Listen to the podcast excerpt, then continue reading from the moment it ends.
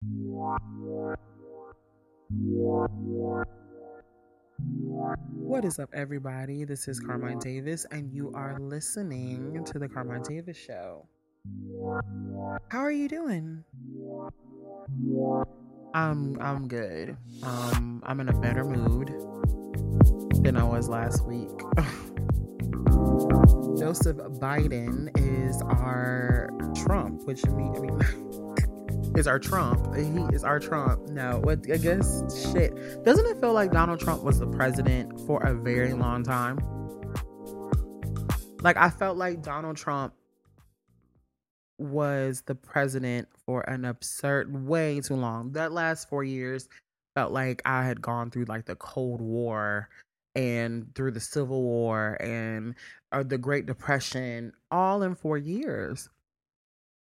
And then you got white people walking around here like, I don't get it. You know, things have been great for us. Are having things been great for you? No, bitch. No, things have been horrible the last four years. Things have been horrible.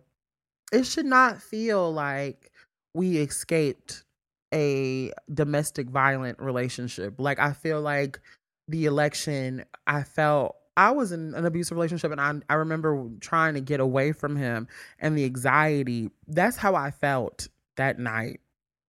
Like we were sneaking behind somebody's back. And every day I'm watching TV right now, wondering what is he going to do to retaliate now that we, you know, we got someone new, you know, we got a new place. Girl, we got our studio apartment. We're just going to take the kids and run. You know, we're going to take America and run. But now he knows where we are. You know, he knows what's going on. He's still at the house. Like, is he going to cut our credit cards off? Is he going to, you know, beat us? You know, Trump could do anything. Like, it's it's scary. And he is kicking and screaming and he is pissed. But nonetheless, Joe Biden is our new president elect.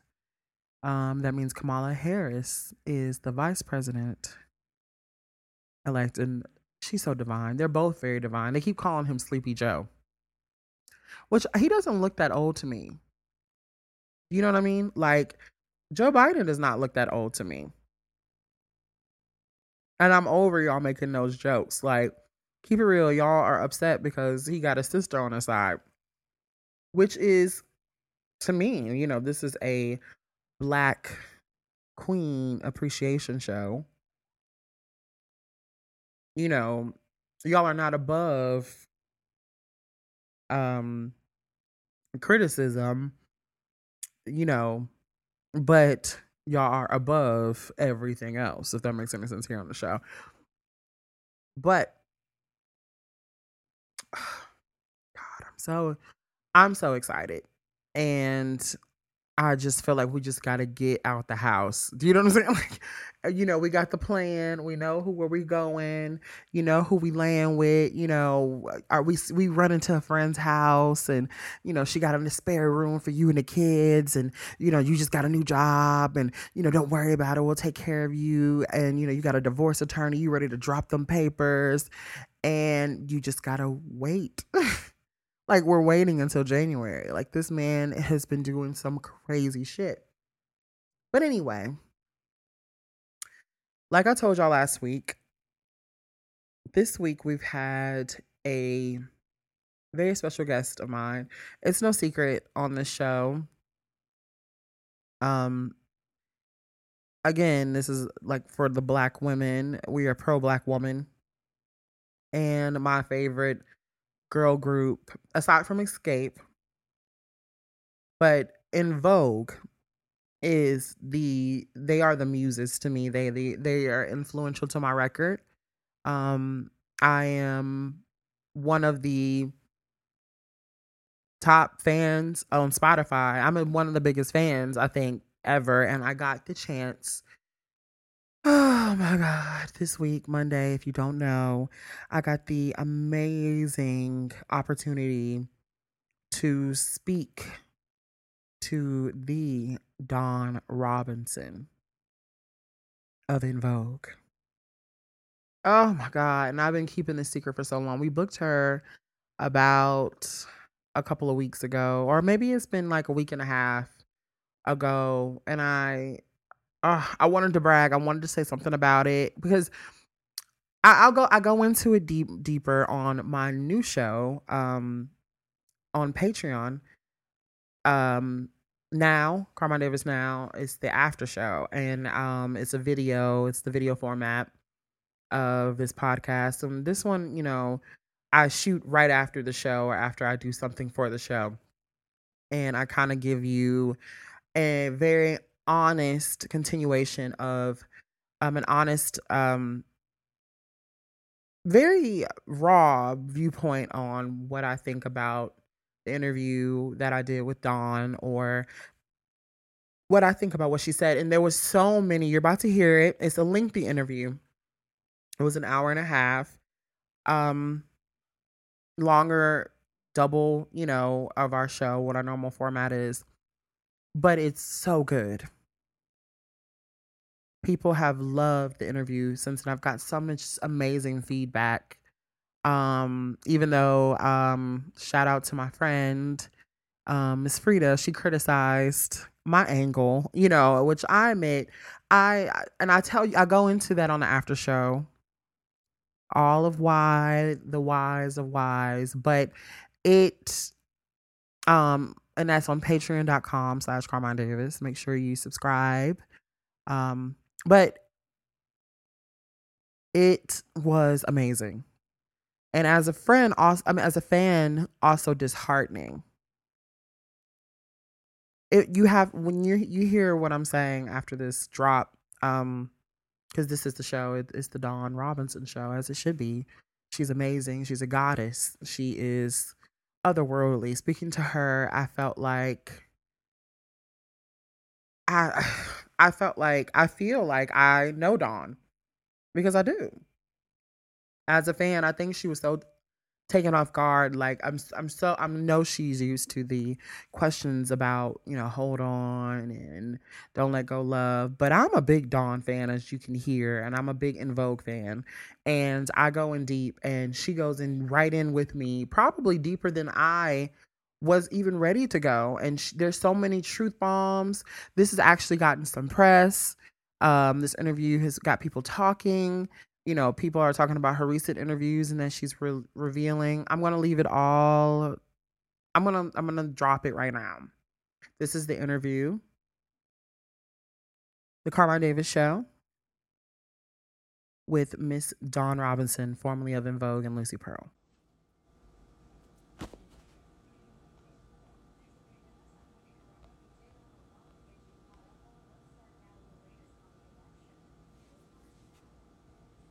Everybody. This is Carmine Davis.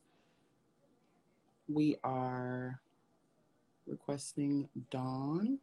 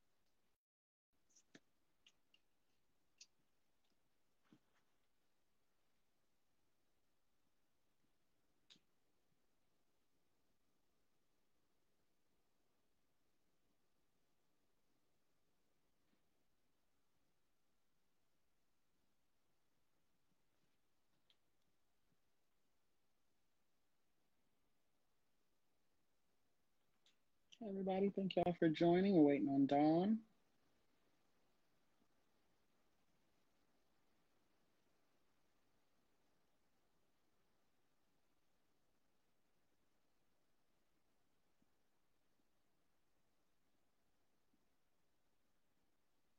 I'm so excited for this as a musician and a fan of En Vogue. Everything about En Vogue to me is amazing. And um, I'm so excited to talk to her. She is one of the my biggest inspirations ever. I love En Vogue. Um, they are influencing my me as a musician.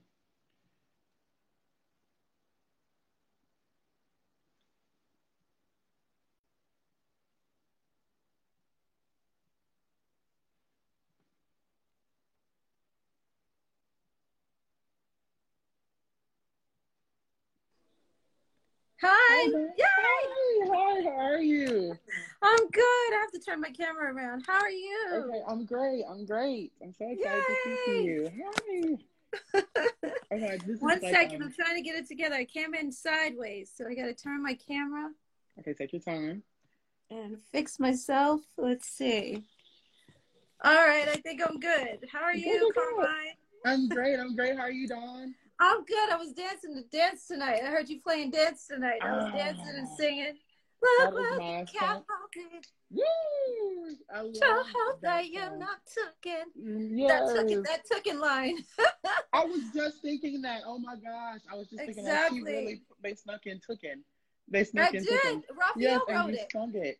Okay, so tell me how loose let's that's a perfect place to start because I know you've got a million questions about En Vogue You've heard them all, but Lucy Pearl to me was such a, especially after you um, you left En Vogue. I yes. noticed there was a difference between their sound, and then there was an obvious. Um, Lucy Pearl was straight neo soul R and B. Right. You know what I'm saying? And well, I felt like I don't think we we didn't like the neo soul title because we weren't that we weren't trying to be that. So they put us in that category because we didn't have any place to be. We didn't have, we had our own sound. Yes. So it wasn't so much neo soul as, because even when we came up with the name, Raphael kept coming up with, you know, two, two, three times soul and all these different. I was like, Raphael, why are we going to isolate ourselves to just black people, just our people? Yeah. Our music should be should encompass the world. You know what I mean? Everybody mm-hmm. should love Lucy Pearl. Just like En Vogue, everybody had we had a crossover audience.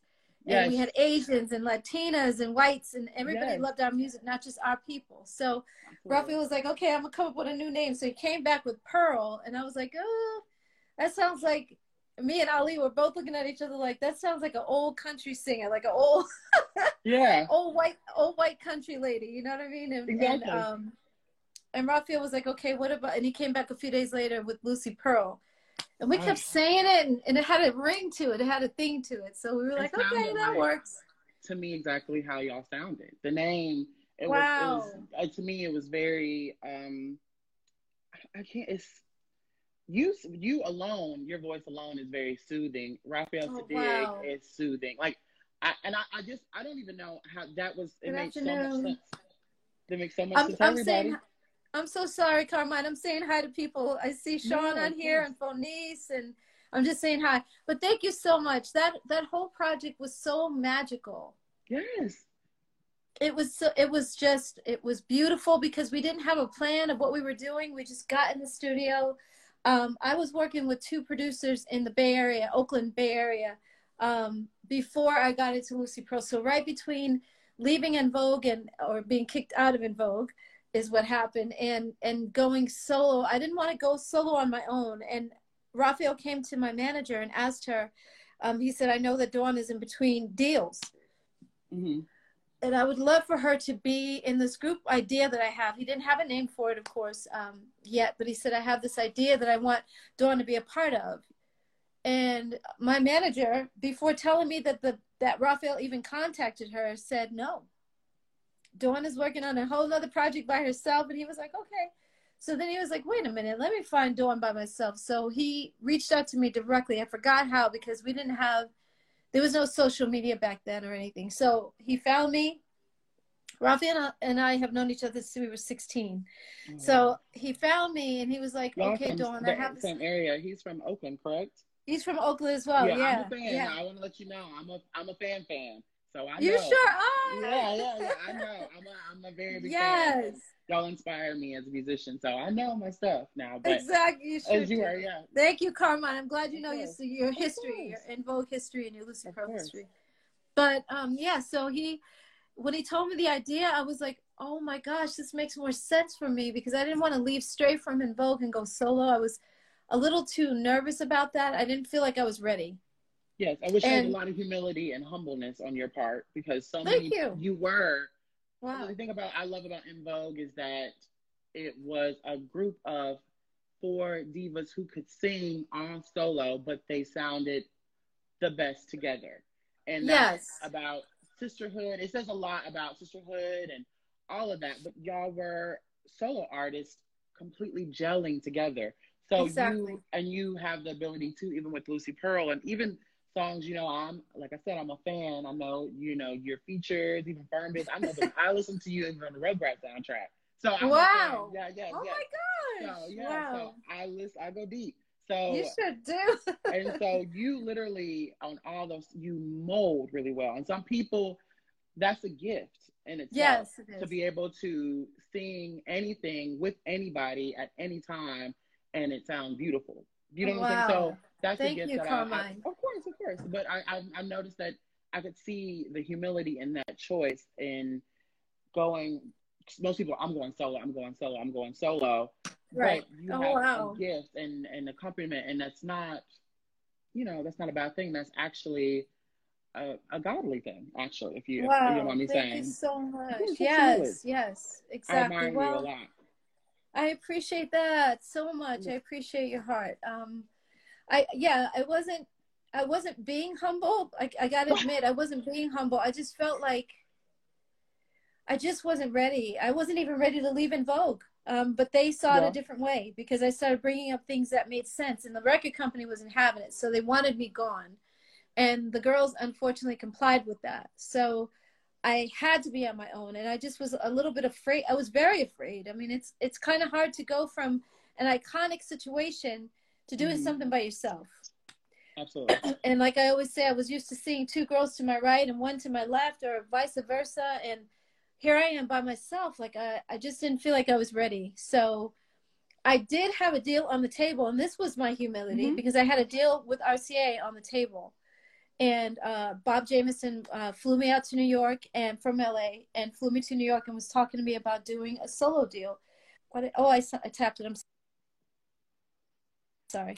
He wanted me to sign to RCA.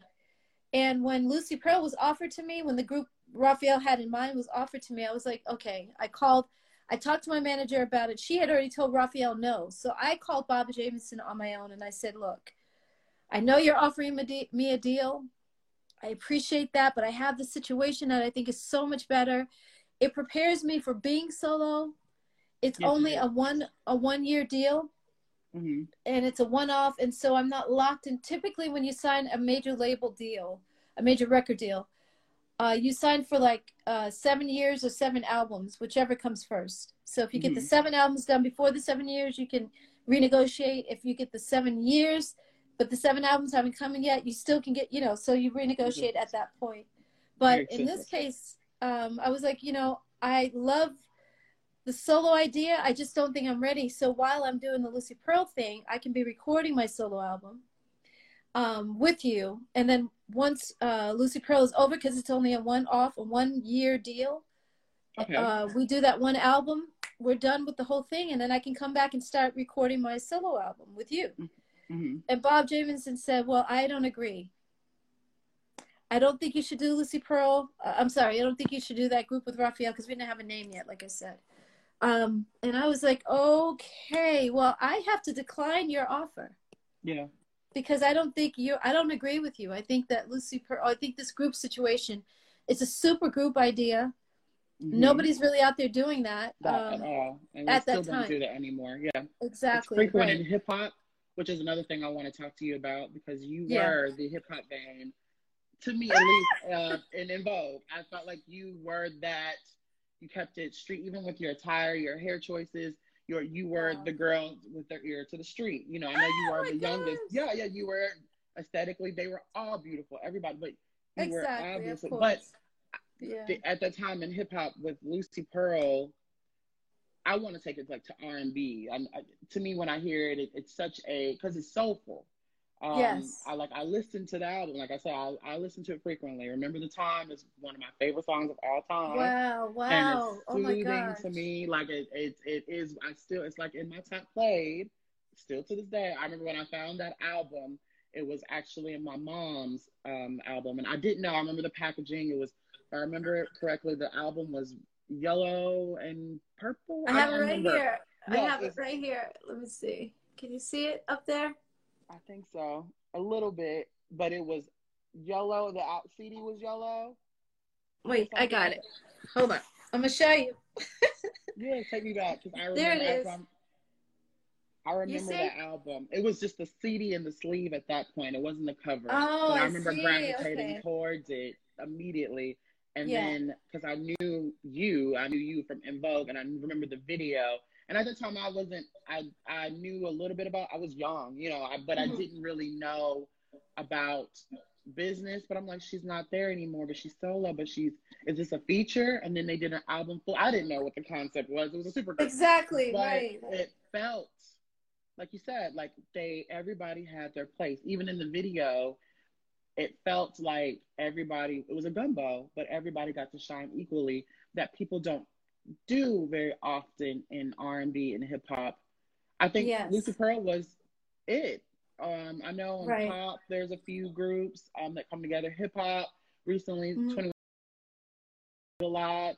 Drake does it with a couple of people, you know, Lil Wayne, but there is not that no idea, which I, I know you probably don't think of it as humility or humbleness at the time. I'm sure you weren't, Thank but to you. be able to Yeah. share your talent, to be able to share a moment, to be able to share, even though it was just a year, y'all did it so masterfully, and I, I, It was I- amazing. yeah, it was. Carmine, it really was. I, I'm I'm very humble, but when it comes to my groups, I've always been a, the biggest fan for En Vogue, and I've always said we're the best who ever did it. There's great Yes. groups that came out after us.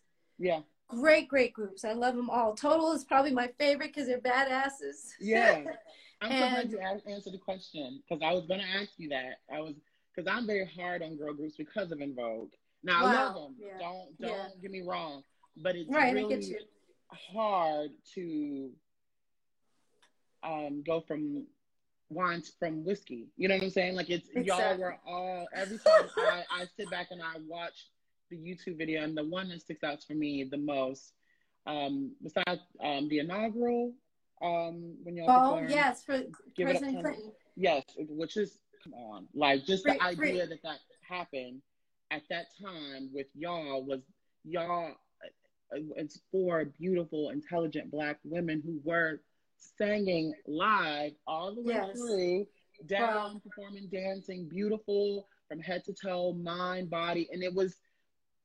It's a time, and then in that time before it that was done before it was never done, and then these households that were not that didn't look like us, they didn't look Exactly. like us, and That's they right. Admired you guys. They did. were like superheroes. Like it was, it was like a James Brown or Michael Jackson En Vogue to me. To me, Wow. I wow. like oh my gosh, it was- Carmine.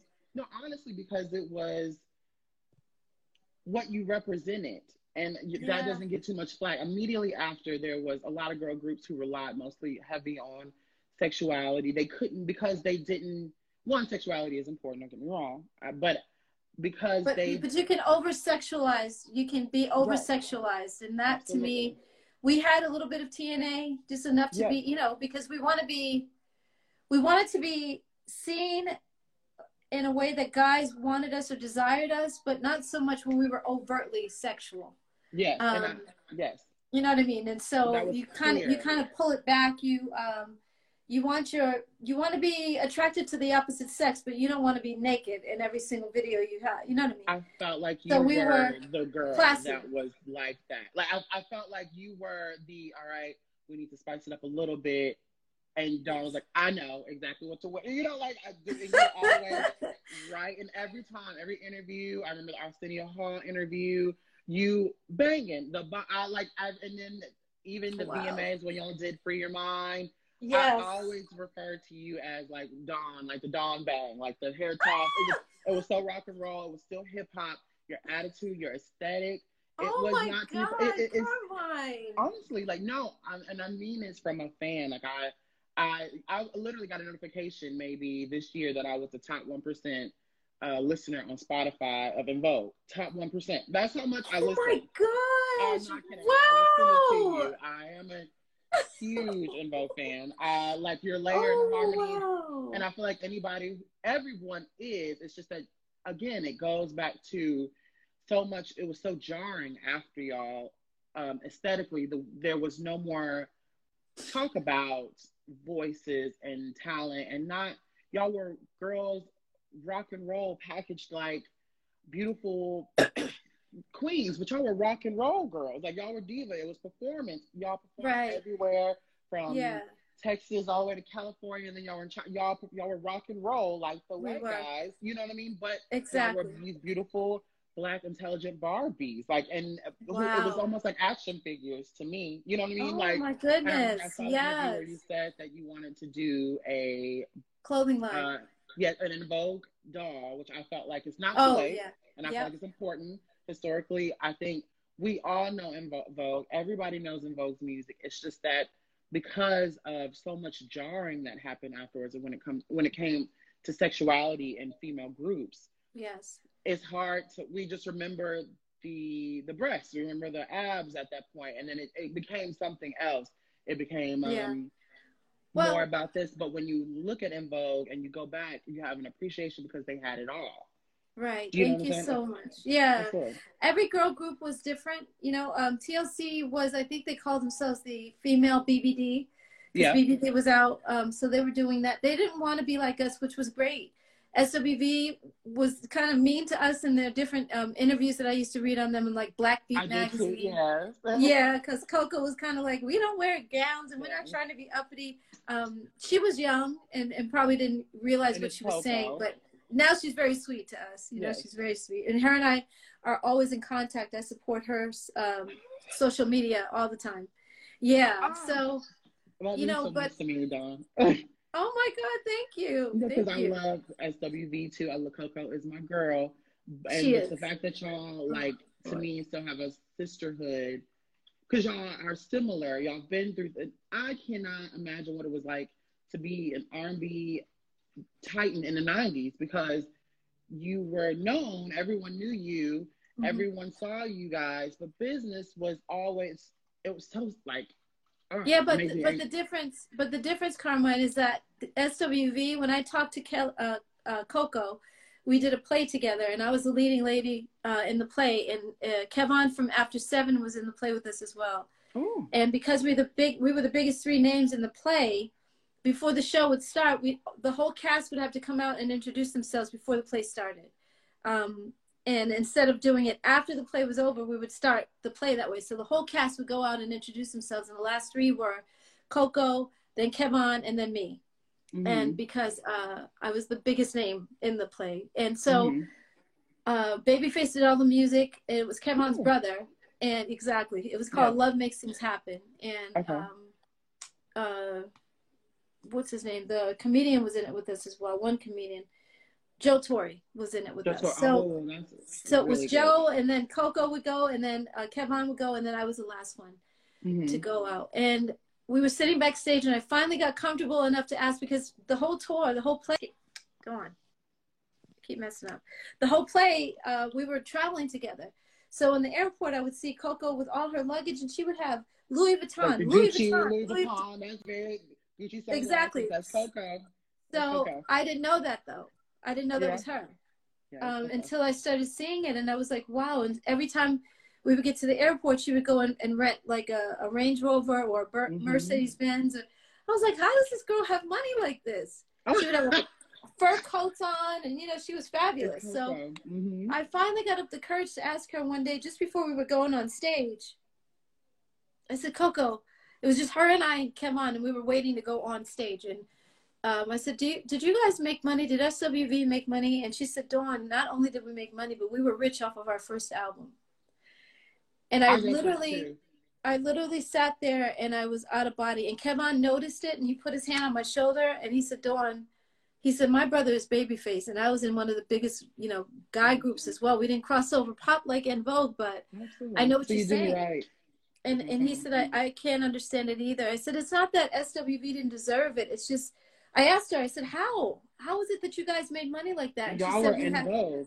we were in vogue exactly. Crossed over known uh, we have that same appeal overseas that we have here in america whereas swv didn't have the same as much. Yes. and um and he said and she said um our manager was just a beast. She we had a, a female manager and she she Yeah. knew that if she didn't get us paid that She she, didn't get paid. exactly. So she made sure that we were all rich. And i was like i remember calling my mother and just crying. I was like i have to get on stage and Mm-hmm. get myself together but i am i messed up all my makeup. I was really like how come En Vogue didn't have the same thing? We deserved it just as much. We worked just Yes. as hard. We were too humble if you ask me because i kept trying to get us to fight for more and fight for more and never did that happen. Yeah. so thank you very much. I, I different places to the Bay and then New York. There was that that hustle that, and then I I can almost imagine just even being an artist. Y'all were so busy, coming and going, living from hotel bus. How would you and you if as long as you ate and you got nice clothes, how would you even have time to think about shopping or how or like your bill like you know what I'm saying? Like you might have your mom calling and being like, oh, you know, struggle this, that, and third, but y'all were it, it SWV they did their thing.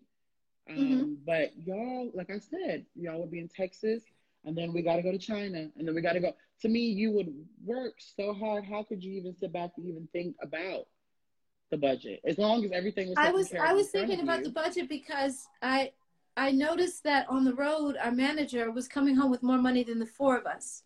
We were doing all the work, but he was coming home with more money than the four of us put together. And and we would come home in between.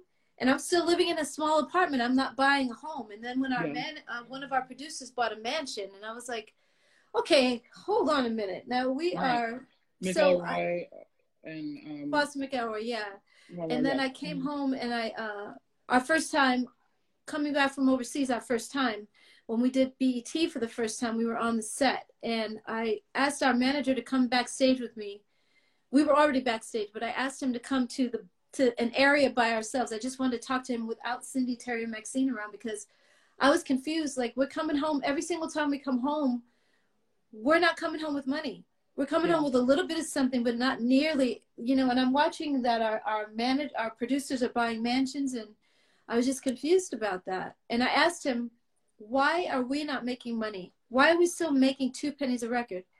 When are we going to make millions? And he said, oh, that's a pie in the sky. You got to sell, you got to sell millions of albums. I said, we have sold millions of albums. We're Born to Sing at that time was about five million sold yeah. and we were in between getting ready to start working on Funky Divas. So what are you talking about? You know, and, And he's like, "Oh, the- that's the show. Like, oh, I'm so sorry to interrupt you, but um, I'm seeing a lot of okay. questions which I want to know as well. The shows, the money, where were there? Y'all did so many big, and I know there was a lot of press. Y'all did a lot of award shows. You know, you don't get paid for those. you but- don't get paid a lot. No, you get paid Yeah. uh, what they call um, union scale. You get Yeah. union scale for those shows. Yeah. So when Yeah. you do Jay Leno or Arsenio Hall or those shows only paid union scale. So you didn't get Mhm. that wasn't going to make you rich. It was just appearances to promote yourself basically. So and to let the fans see. with like Luther or Mhm. um when you went to tours, you did another. Y'all were who else did y'all call hotline? with? You were with Luther. Luther, Freddie was- Jackson, and then we Uh-huh. did a headlining tour ourselves, the Funky Divas tour, where we had. Arrested Development um, open for us, and Mhm. then we did. Who else did we tour with? We just did about four major tours in our lifetime. So, yeah. Somebody's asking about um, publishing. Um, I know that there was Our no publishing- y'all did y'all y'all didn't write a lot. We did. We wrote on the first album. We co-wrote on like Hold On. Um, we co-wrote Lies, I think, and a couple of other songs, but we didn't get a lot on that first album. Um, Oh, you don't have to worry. I think Denny and Tommy wrote "You Don't Have to Worry." Desire was Denny and Tommy. Um, uh, what was the other one? Just Can't Stay Away was already Natalie Already Cole. Mhm. Yeah, it was a cover exactly. So so we didn't get paid on the cover songs that we had on the record. And then when we came home from the MC Hammer tour, MC Hammer was confused because he was like, "You guys are the biggest things on the charts right now." Yeah. And you mean to tell me that you guys are only making two pennies a record? Like there's something wrong with the picture. He knew it. So he gave us, he paid for his attorney, uh, for us to go see his attorney. He paid for the whole day. And he said, Mm. bring your contracts and ask questions because you guys got to figure this out. You have to renegotiate your contract. You never did that from the first album, and now you're on the second album or getting ready to start the second album. You guys need answers. And so he paid for Mhm. us to talk to his manager, uh, his attorney for the day. And I- we all still walked away feeling confused, but I was just like, yeah, we need to make more money. And so that's what got the ball rolling with me in my head. Like everybody else around us, our record company is making millions. Our producers are making millions. Our manager's coming home with more money than all four of us put together. There's something wrong here, you Yeah, know? and I was the only one to continue to ask questions and to see that something was wrong with the picture. Mm-hmm. Absolutely. For which brings to me like the hip hop out. I feel like you were, like I said, very hip hop about your response to the Mhm. thing. Where's the money? You know, we want the money. Divas Yeah. gotta get this money. But y'all, That's right. you earned it. You you know, and, and it's like I said, I could almost imagine how hard it is to continue to like travel, travel, travel, travel, travel. And you're like, okay, you know, when we're getting paid and everybody's just looking at you like, girl, we gotta go show tomorrow. Like y'all were so when I think of En Vogue for those, I saw I and I got into En Vogue really later into my I started Yeah. writing my new record and I got into En Vogue and I just when I get into artists, I get dig deep, like to barrel deep. I want to know everything. I look up old Yes. like articles, and um, y'all were everywhere. Y'all, one thing Yeah. about y'all, y'all worked an album. Y'all worked an album, and so We did. Thank it you. was. I could see how everyone would be like afraid to ask or not think to ask because you were so busy. Everything that you kind of you wanted in reason was given to you. Maybe you know if you wanted to go eat somewhere, it was already done. You know, so Yeah, but no, not that's not true because anytime we thought that that was happening, and we thought anytime we had a party and they presented us, us with an award or something, um, you know, when they gave us these plaques, we had to pay for these plaques. Nothing was Mhm. free. Those dinners came out of our pocket. yes, All of that was recouped. We had to Yeah. recoup what they call recoup and pay it back. So nothing was free. We thought, oh my God, the record company is taking us out to dinner and it's fabulous. No, you guys are recouping this. At the end of the day, it's recoupable. So we were Yeah. paying for the videos, we were paying for the wardrobe in the videos, everything we wore, we had to pay for that. So that's why I was like on the second album, by the time, you know, the first album, you just take what you're given in your contract because you're brand new. Whatever they're offering you, you're just going to take it because you're happy to be there, first of all. Um, you have to prove yourself before the record company says, okay, this is a vested interest that we want to put our money behind. But at first, you're proving yourself. So you're not, you're not going to, you have no leverage to fight for the contract that you deserve you because you don't know what you deserve yet. Mm. You haven't. Then, you haven't, you haven't had your first hit, so you have nothing. You have no leverage to fight with yet. Mhm. You haven't proven yourself, so you're you're gonna take the contract that you're given by the record company, and then on the y'all second weren't album, supposed to was- probably blow the way y'all did because hold on when it came out Mhm. i'm sure nobody around and then you guys were signed with um mcelroy and um foster right. so we were we were not signed directly to the record company at all, and that's Yeah. always bad when you have a production deal signing from you through the produ- so you have a go between. So two tough enough productions were Denny and Tommy, our producers, were the middleman, but they were the ones who who who put us together. Yeah So and then they said how do you step up to them when they are But you have to. yeah you have and to, then they and are your sound they gave you guys a like Yeah, but it was genius but they didn't give you any money so no, was, they didn't, and that's what I'm saying. That's what my point was going to be. If your producers uh, p- put you together, there's no loyalty that you have to have to them to be broke. At the end of the day, just because they put us together and gave us hits, we gave them hits too. Exact- And we made them hits. We made. Didn't nobody could have sung "Don't Go" the way y'all did. Ex- thank you, know, you. Don't let go. Don't like. Don't no, hold on Free your mind. None, none of those hits that we had could have. You know. So happened. my thing was, I was grateful that we get they gave us our chance and they put us on, but we put them on too. They were already successful before En Vogue. They were in a group called Timex Social Club, and they were also yep. in uh, with Jay King. They were in another group called Club Nouveau. Mm-hmm. And they had hits before us. They had loose. they had uh, Tony Tony Tony as well. They created Tony Tony Tony, but they didn't treat Tony Tony Tony like they treated us. Mm-hmm. You know, Denny would tell us um, if we were at the studio and we were having a little too much fun, or he couldn't hear the background, or whoever was singing in the studio, and we pissed him off for the day. He would tell us all to shut the fuck up, shut the fuck up. And we're like, okay. So, my question. Okay, so that brings me to another question that I have which I'm sorry about that. It's I can see. Oh, it was incredible. Like we laughed at it at first, and after a while, I was like, "Wait a minute, this is abusive. This is no longer yeah. cute. It's not funny." And he's very serious when he tells us to shut the fuck up. So the the person that we first met when we got to the audition, the day of the audition, was a very nice man. He was very sweet. He was funny. And I just thought, oh my God, this is like family. They love us. And this is really going to be great for En Vogue. And then eh, when he started doing that, shortly after we signed our contracts, he changed. And that whole shut the fuck up thing became a norm in the studio. Oh and whoever gosh. pissed him off for the day, and we would laugh and giggle and collect our stuff because he would tell us, to sh- "Go, everybody, get your shit, go the fuck home. Everybody, go home, get out." And we were like, "Ooh, we yeah, would laugh. Funny laugh and we're mad. Exactly. And then we would get out in the parking lot and try to see, like, who pissed him off today? Who messed him? Like, Terry, did you say something to Denny or yeah. Dawn? Did you mess up? And I'm like, no, I didn't do anything. Maxine, did you? And we would laugh. But then after a while, I was like, wait a minute. He's getting a little too fucking comfortable telling us to shut the fuck up. yeah. and all this, that, and the third. He wouldn't so call us bitches. He wouldn't say that. Okay. He wouldn't go that far, but it was only shut the fuck up or go the fuck that's home. Too, that's way too it's far. Too and much. Especially business partners because at the at the time I can imagine now if you were saying second album that was cute the first time. We were young you know funny. We didn't right. know what was going on. Exactly. but here we are second um, album. and it's a hit. And thank you. Look, so we've proven you know, ourselves. so and, watch and I, out, you know kind of. but even as new artists coming up nobody knew who Dawn was. Nobody knew Terry Cindy Maxine. We didn't deserve to be talked to that way and he got a little too comfortable. It wasn't funny anymore. I don't like i grew up watching my mother in abusive relationships with men so i didn't like that. It just wasn't funny anymore. After a while it was like okay this is this is becoming a habit.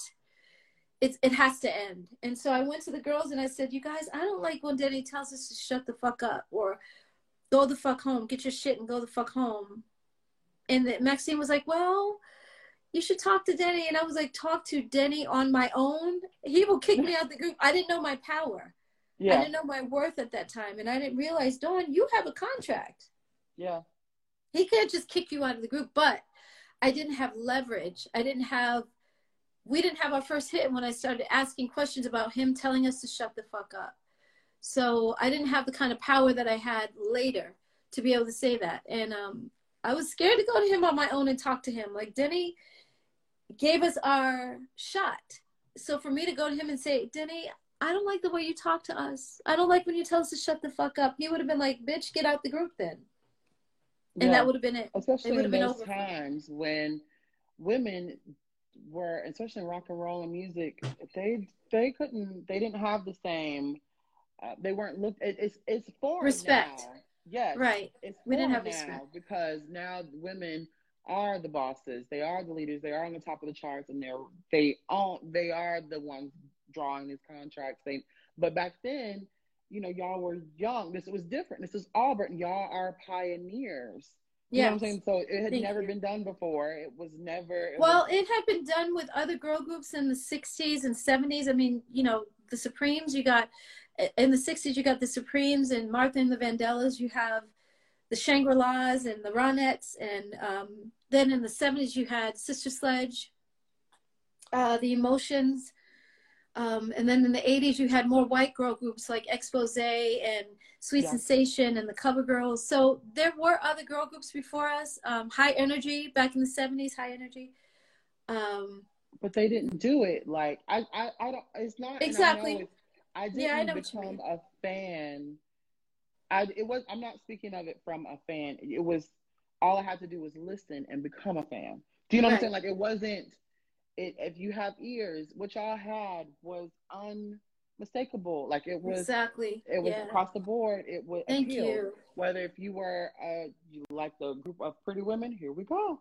If you like the group that women who could take it to church, here we go. If you could get some girls that can give us a pop dance hit, here y'all liter- style. I like my women with style. Boom. Across the board. Aesthetically. Across the board, yeah. Unmatched, yes. So to me, y'all, that's why I say that. And then before there were groups, there was a parent leader when you bring up the Supremes or expose that there were apparent leaders in those groups. These right. were four women who literally y'all made it a point to even all answer questions back to back. And mm-hmm. one thing I loved about y'all were every answer was very eloquent. It wasn't wow. you Thank can you. tell it wasn't and it wasn't one of those long you get someone told you what the answer to. Even now, Dawn, like yeah, they don't have that Cool. that y'all were it was because it was real. It came from a real place. People groups afterwards were trained to be like En Vogue. Yeah, with exactly. something that came out. So y'all but what but what my my regret is i'm sorry to cut in because you're saying stuff and i can't answer. Yeah i want to make sure i address some of the stuff that you're saying that's what i mean. yes, um but we the the problem that i have with what happened to us is that we were victimized mentally um after a while the stuff that denny was telling us because i call them i'm putting it in my book now actually talking about the brainwashing sessions that Denny would have with us. Oh, so we don't want um, y'all better not leave the group because we don't want the who's going to be the first Diana Ross to leave the group? Who's going to be the first one to leave the group? And we were like, I'll never leave the group. I'm always going to be with the group because we felt like we were going to. He was making it seem like if we did anything outside of the group that it was going to be against the group the group at, at, at the time. And I'm like, now I think back and I'm just like, you have to leave a group to go out and grow and come back and bring what you learn from whatever situation you do. Had a lot of the people that have left groups, like Bobby Brown left and he came back. You know what I mean? Uh, Beyonce has come back. Exactly. Beyonce has left and come back to her group. So you learn things as you go and work with other people, and then you bring those things that you learn back to the fold. And it only makes you better. It makes you appreciate the group you come from. It makes them appreciate you you know, because we're not stuck together all the time. We leave and do other things. So um, there were brainwashing sessions um, to make us feel like we were dependent on the group. You know, he would sit us down on the floor mm. and he would sit up in a chair. And so we were like looking, he was looking down at us like this, and we were looking up at him and he would um, just tell us about all the stuff that he had gone through with his groups and Club Nouveau and all this stuff that happened to him and how Jay King was stealing from them and taking money and all this stuff that you guys don't want to do that. I'm like, so now you're trying to paint a picture of fear because he ended up doing the very things that he said that we shouldn't do to each other. Denny did to us. They made much more money than we did. We were making two pennies a record. They were like had a lot more than we did, like I said, and, and being able to buy mansions and all that stuff. So the things that he was telling us not to do, he was doing himself. Were y'all two pennies a record a member or the two pennies a record for all four? Whether it was two pennies a member or two pennies altogether, matter. it was still yeah. nothing. Oh, yeah. Nothing. Yes. But right. it was two pennies a record per girl. So t- two pennies for Terry, two pennies for Cindy, Maxine, and myself. Okay. Yeah.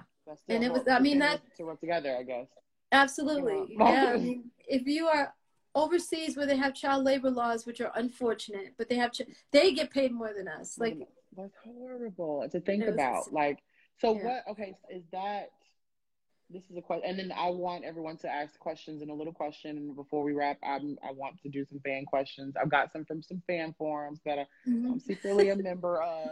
Um, All right.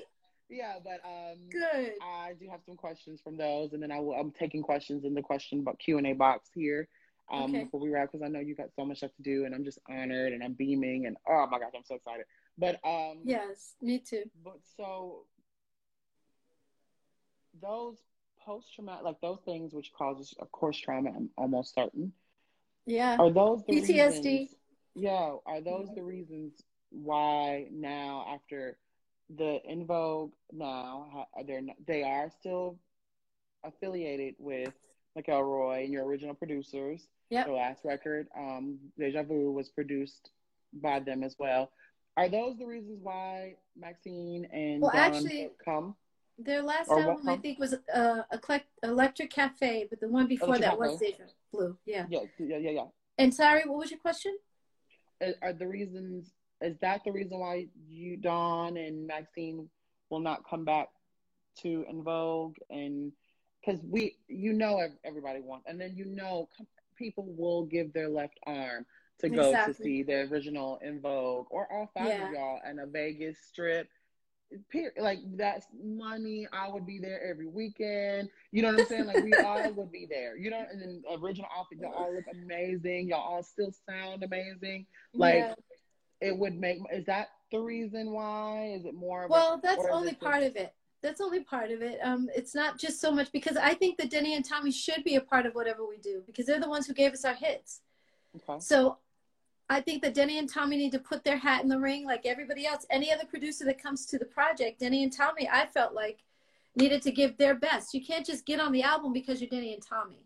That's right. You have to bring us a hit. Come on, that's Yeah. only right. Just because Just you're like Denny and Tommy. else. Yeah, and I remember we went back for a meeting and we were talking about uh, reunion back in 2009, which would have been our 2010 would have been our um, 20 year reunion at that time.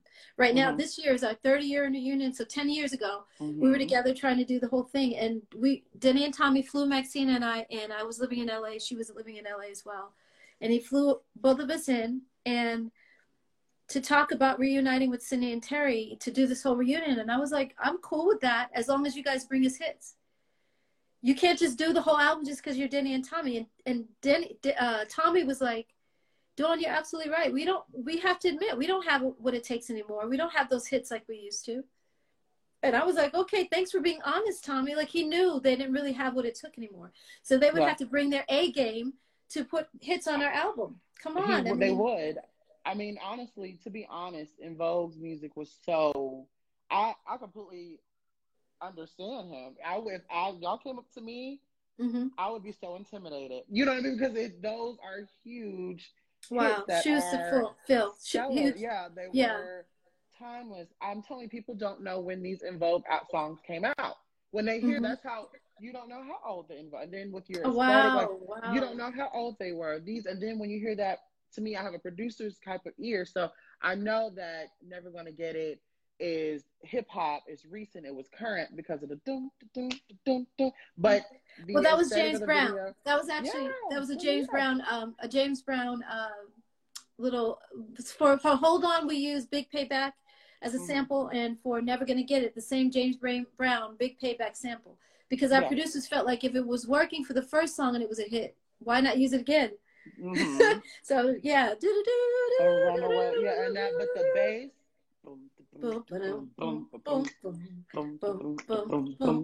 Yeah, like. Ooh. Was. my Yeah. first mistake was I wanted too much time. I Like had that. to have. Yeah, yeah. Those are things that were, iconic I, I, and then you know that y'all were. It was.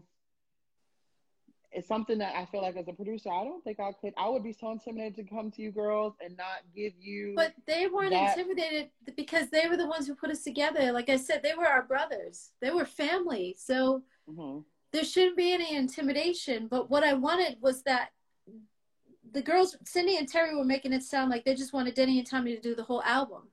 Yeah. And I was like, that makes sense only if Denny and Tommy bring us hits. You can't just give it to Denny and Tommy just because they created our first hit. Because our biggest hit became "Dawn't Let Go," Mhm. and that was not Denny and But Tommy. it wasn't Tommy. It was Organized Noize. Organized Which noise. I- That's right. I, again, like I say, Don, I feel like all of y'all have this unique gift because Organized Noize. They, if people don't know, which I'm sure they do, um, they did waterfalls. Yeah, Goodie Mob. They did. They did. But to you can listen to all of their discography, like everything that they've done, and then listen to "Don't Let Go." Look, it's proof that yeah, y'all Yeah. are really 50-50 in that booth. You know what I mean? Like it's- when it comes to the magic of En Vogue that's why I'm so excited because it's almost like talking to a goddess, a muse, like because Wow. y'all make Oh my gosh. it I love honestly you. it's like Wow, the music that y'all did, Yeah. it you Yeah. know it's just not these producers. It was En Vogue as well. It was a 50 Thank you. That, that Well, and, and this is one of the things that Oh. I'm saying in my book right now. Denny and Tommy met with a lot of different artists over the years, a lot.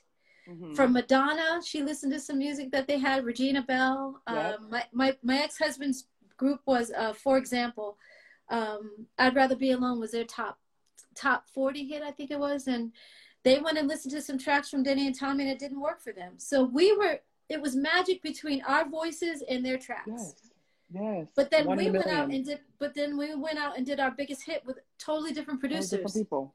That's, that's So that's I kept telling the girls I wasn't trying to leave Denny and Tommy. I love them. I just wish that they were fair to us, and that they made sure that we made money. Mhm. You, ca- if you don't The take care of your minimum. artists, if you don't take care of your artist, your artist is going to be upset and disgruntled, and they're going to want to leave. They're going to want to leave.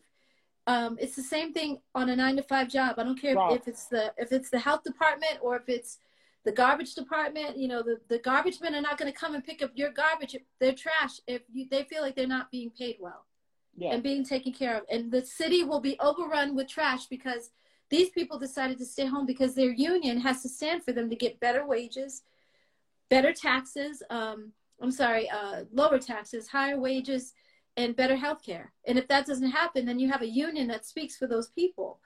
In our case, we didn't have the right Have management. union. We didn't have a union with each other either because Terry was sleeping with Denny. So she was over there with them when we were supposed to be fighting against them. You know what I mean? Not fighting against them, but Yeah, like Standing we up for our It rights. business. It we were was supposed to stand up for our rights. Yeah. and it was business. It was because, like I said, y'all did half of the work because that they couldn't have put, and they've tried. They've tried to put people in that space. And I, I, I know, I don't know how you feel about Rhona. I have so much respect for her, but Mhm. I, she's no Dawn. I do she's no too. She's doing a great job trying. You know what I mean? Yeah. She's vocally high. She's vocally low. But with y'all four together, that's a and another question that I have is, was there, from what I understand about the genesis of the group, was that it was you guys all answered an ad and things kind of moved pretty fast. no, no. no, It wasn't an ad. It wasn't Okay. an ad back then. Yeah, it wasn't an ad. Um, everybody that went to the audition had someone bring them to the audition or tell them about it. Okay. Um, but in my case, I actually was at a all day concert, uh, Summer Jam in the Bay Area had Summer Jam, and um, this guy was randomly standing there when I went to the top of my section with my friend, and he was like, "Excuse me, are you a model?" And I was like, the "Whatever." Yeah. Played him off, and I went to Yeah. the bathroom. We went to the restroom. We went and got popcorn, and then we came back, and then um, he was still standing there, and he said, "Excuse me." Are you a singer? Can you sing at all? And I was like, yeah. and we talked we talked for about an hour because now he had my attention. Now I- i didn't feel like he was trying to pick up on me. He said his friends were having an audition for a group and that was it. So i just know that that was god because he could have been like oh that bitch is rude. You know what i mean? Because i was rude. I was so rude to him and i played him off and i was like whatever. And um and when i came back he was still standing there and he asked me again. So that you know that God is involved in certain things and you see it so clearly. And that right there was God. Not that persistent. You know what I mean? Like It would have been know, like, yeah, because we were rude to him. girl. Yeah. Yeah, we were rude to him, Carmine. Yeah, and aesthetically, I could see what he was looking for in that group. Yeah, like, and that too. like all of y'all had so, and like if I would have saw you out at a summer jam, I'm like, no, that's Star. You know, because Wow, y'all all wow. were like y'all Yeah, all were you. in different ways. Thank like you. it was eh, every y'all, every woman, and y'all still to this day, I don't understand when the, the conversation becomes of black women and entertainment and all that. En Vogue should be literally up there with the Supremes and right between the Supremes and Destiny's Child when the conversation happens. And I, I, I always cringe when they, you know what I mean? Like, come on, because Yeah. at that time you have to think about also the time. What y'all did was lift such a large weight that was never. Don't let go. Love is a big deal because at that time they weren't giving sisters hits. You had to fight, fight, fight, and especially with hip hop Yeah. producers, they had to go over there to, you know, um, the the other guys to get a hit if they wanted to cross over. Y'all did it with your people. You know what I'm saying? And which Exactly. Yeah. and talent, and it was unmistakable. And so I guess my question I keep forgetting: when y'all got together, was it like did y'all get together, get to the brown piano, knock some keys out, and realize, oh, we got something here, or was it a crash course? Like, was that that magic? Was it really something that was just from the it was right away. hard work? It was day one. be- it was day one. That. it was literally and and um i was the second one to get to the audition. Cindy was there first. She's always timely. She's always on time. And i was surprised that i was second because i'm always late. Um i am. Um but cindy was there first and then Maxine came in after that with a girl named Jordana who was her roommate. And Jordana knew mm-hmm. about the audition and she was getting ready to leave. And Max was like, "Where are you going?" And she said, "Oh, I have an audition today. You want?" And and it's her Maxine's friend Ken called Maxine and said, "Hey, do you want to go to audition?" It wasn't even Jordana that told Maxine about the audition, which was mm-hmm. dirty because she lived with her. Like, come on, yeah. you're not going to tell Maxine there's an audition. Go with me. Um, mm-hmm. But uh, Ken ended up telling Maxine, and so Maxine got there later. Um, but Jordana and her got there at the same time. So, Jordana, I'm sorry, I was oh, so Cindy was there. I got there second. Then Maxine came in, and Jordana came right after her. Um, mm-hmm. And then Terry got there later because she had bad weather coming out of Houston. But yeah. our harmonies were undeniable. It was beautiful. It was magic. It you know typically when groups have vocals like ours and the harmonies are so tight together, um, it's usually family, sister yeah, sled, people that you knew um, together forever. Yeah, yeah. The Clark and with sisters. Us, Exactly. And with us, mm-hmm. it was, we met that day, and that day it was magic right then. We didn't have to blend and find out, oh, I can't hear your harmony and yeah. what part of you did. It wasn't that. It was all of us together. It was beautiful. Mm-hmm. And that's, that's why. So at first they were supposed to have three members only, and they ended up with four because they felt like our harmonies were undeniable. And even though Jordana was there at the audition, she didn't make the audition because she didn't make the group because she was a little too rude. Um, mm-hmm. She was a little too around the way for them and asking where the beer was, and y'all ain't gonna feed yes. us. Where's, where's the food? Sound like my type no, where's the what's the beer? Like y'all don't have no beer. What's you know? Ooh. type of girl. Jordana. Yeah, I was like, you're not going to make this group at all because you know you wait for people to be gracious enough to offer. You don't ask, "Where's the beer?" Yeah. Um, and where's the food? So I don't know. She just didn't make it, but um, yeah it, it that was the, it, our harmonies were so undeniable and so beautiful together that blend was mm-hmm. amazing so okay okay so y'all part of me oh yeah somebody's this, talking about part of me part of me yeah but i want to talk about dawn and all my favorite leads of dawn if mm-hmm. y'all have some click them what's y'all's favorite lead right lead vocal from dawn i one one thing like the first album and the second album had so much meat on it. This it's just insane to me. Y'all all had great lead moments. My favorite from the first album, of course, is which probably is a shocker, is "Waiting on You" and "Luv Lines." Wow, what you did, "Luv Lines." I'm excuse my leg. Yes, ma'am. Love, you were so in that wow. pocket. You wrote that beat like that was in oh like my that, goodness. To me, still to this day, like, and I, I walk and I, I walk my dogs. This is probably if you hear clicking clatter, it's them. I walk my dogs to Loveline. I listen to y'all every day. Okay, hold on, Carmine. I just got a text from someone saying on social media, everybody's asking questions and I'm not answering anything. But you guys, we can't talk about what we're talking about and then answer the questions at the same time. So how do you want to do? You want to answer questions yeah, after? Let's, let's, do questions now. We can do some questions. Wait a like, minute. So let's talk about. Hold on. I'm gonna answer what you said about love lines, and um, okay. and then I think you said waiting on you. Waiting on you. I'm very very proud of because that is literally, literally, the song that we learned the day that we met at the audition. That was the song that we auditioned with. So uh, Maxine, uh, it was about 8 p.m. We were still waiting for Terry. She still hadn't gotten there. We were all supposed to be there, I think, at 1 o'clock that day. Um, and so by 3 o'clock, we were doing the background vocals and putting those on, waiting on you. We were learning the mm-hmm. song that day. Denny was literally in the studio writing the parts for Waiting on You, and we were in the car learning our background parts that he gave us that day. and he came back to the car and he was like, okay, y'all, these are the leads, and this is how I want it to go. And he sang it to us and then he was like, okay, so about eight o'clock, if Terry's not here, we're going to start. I was like, oh my God. So they had lunch for us at about five, maybe. And then uh, by eight o'clock, he was like, okay, Terry's still not here. We're gonna go ahead and start. So Maxine was like, I'll go first. She volunteered, I'll go first. And she put up her hand and was like, Oh, she's brave. She's brave. Because I was Yeah. all day long, Carmine. I was telling my sister, I want to go home. I want to go home. Let's go home. Let's go. I don't want to be here. And she was like, Dawn, you're just as good as the rest. I'm like, no. Cindy's been a Yeah. child star. She went to Japan when she was a kid, singing overseas. She's she was Miss California or ran for Miss California. And she was Miss Oakland, and she's done so much more than me. And I want to go. I'm intimidated. I want to go is home. intimidating. Like she's Yeah, and then Maxine, that.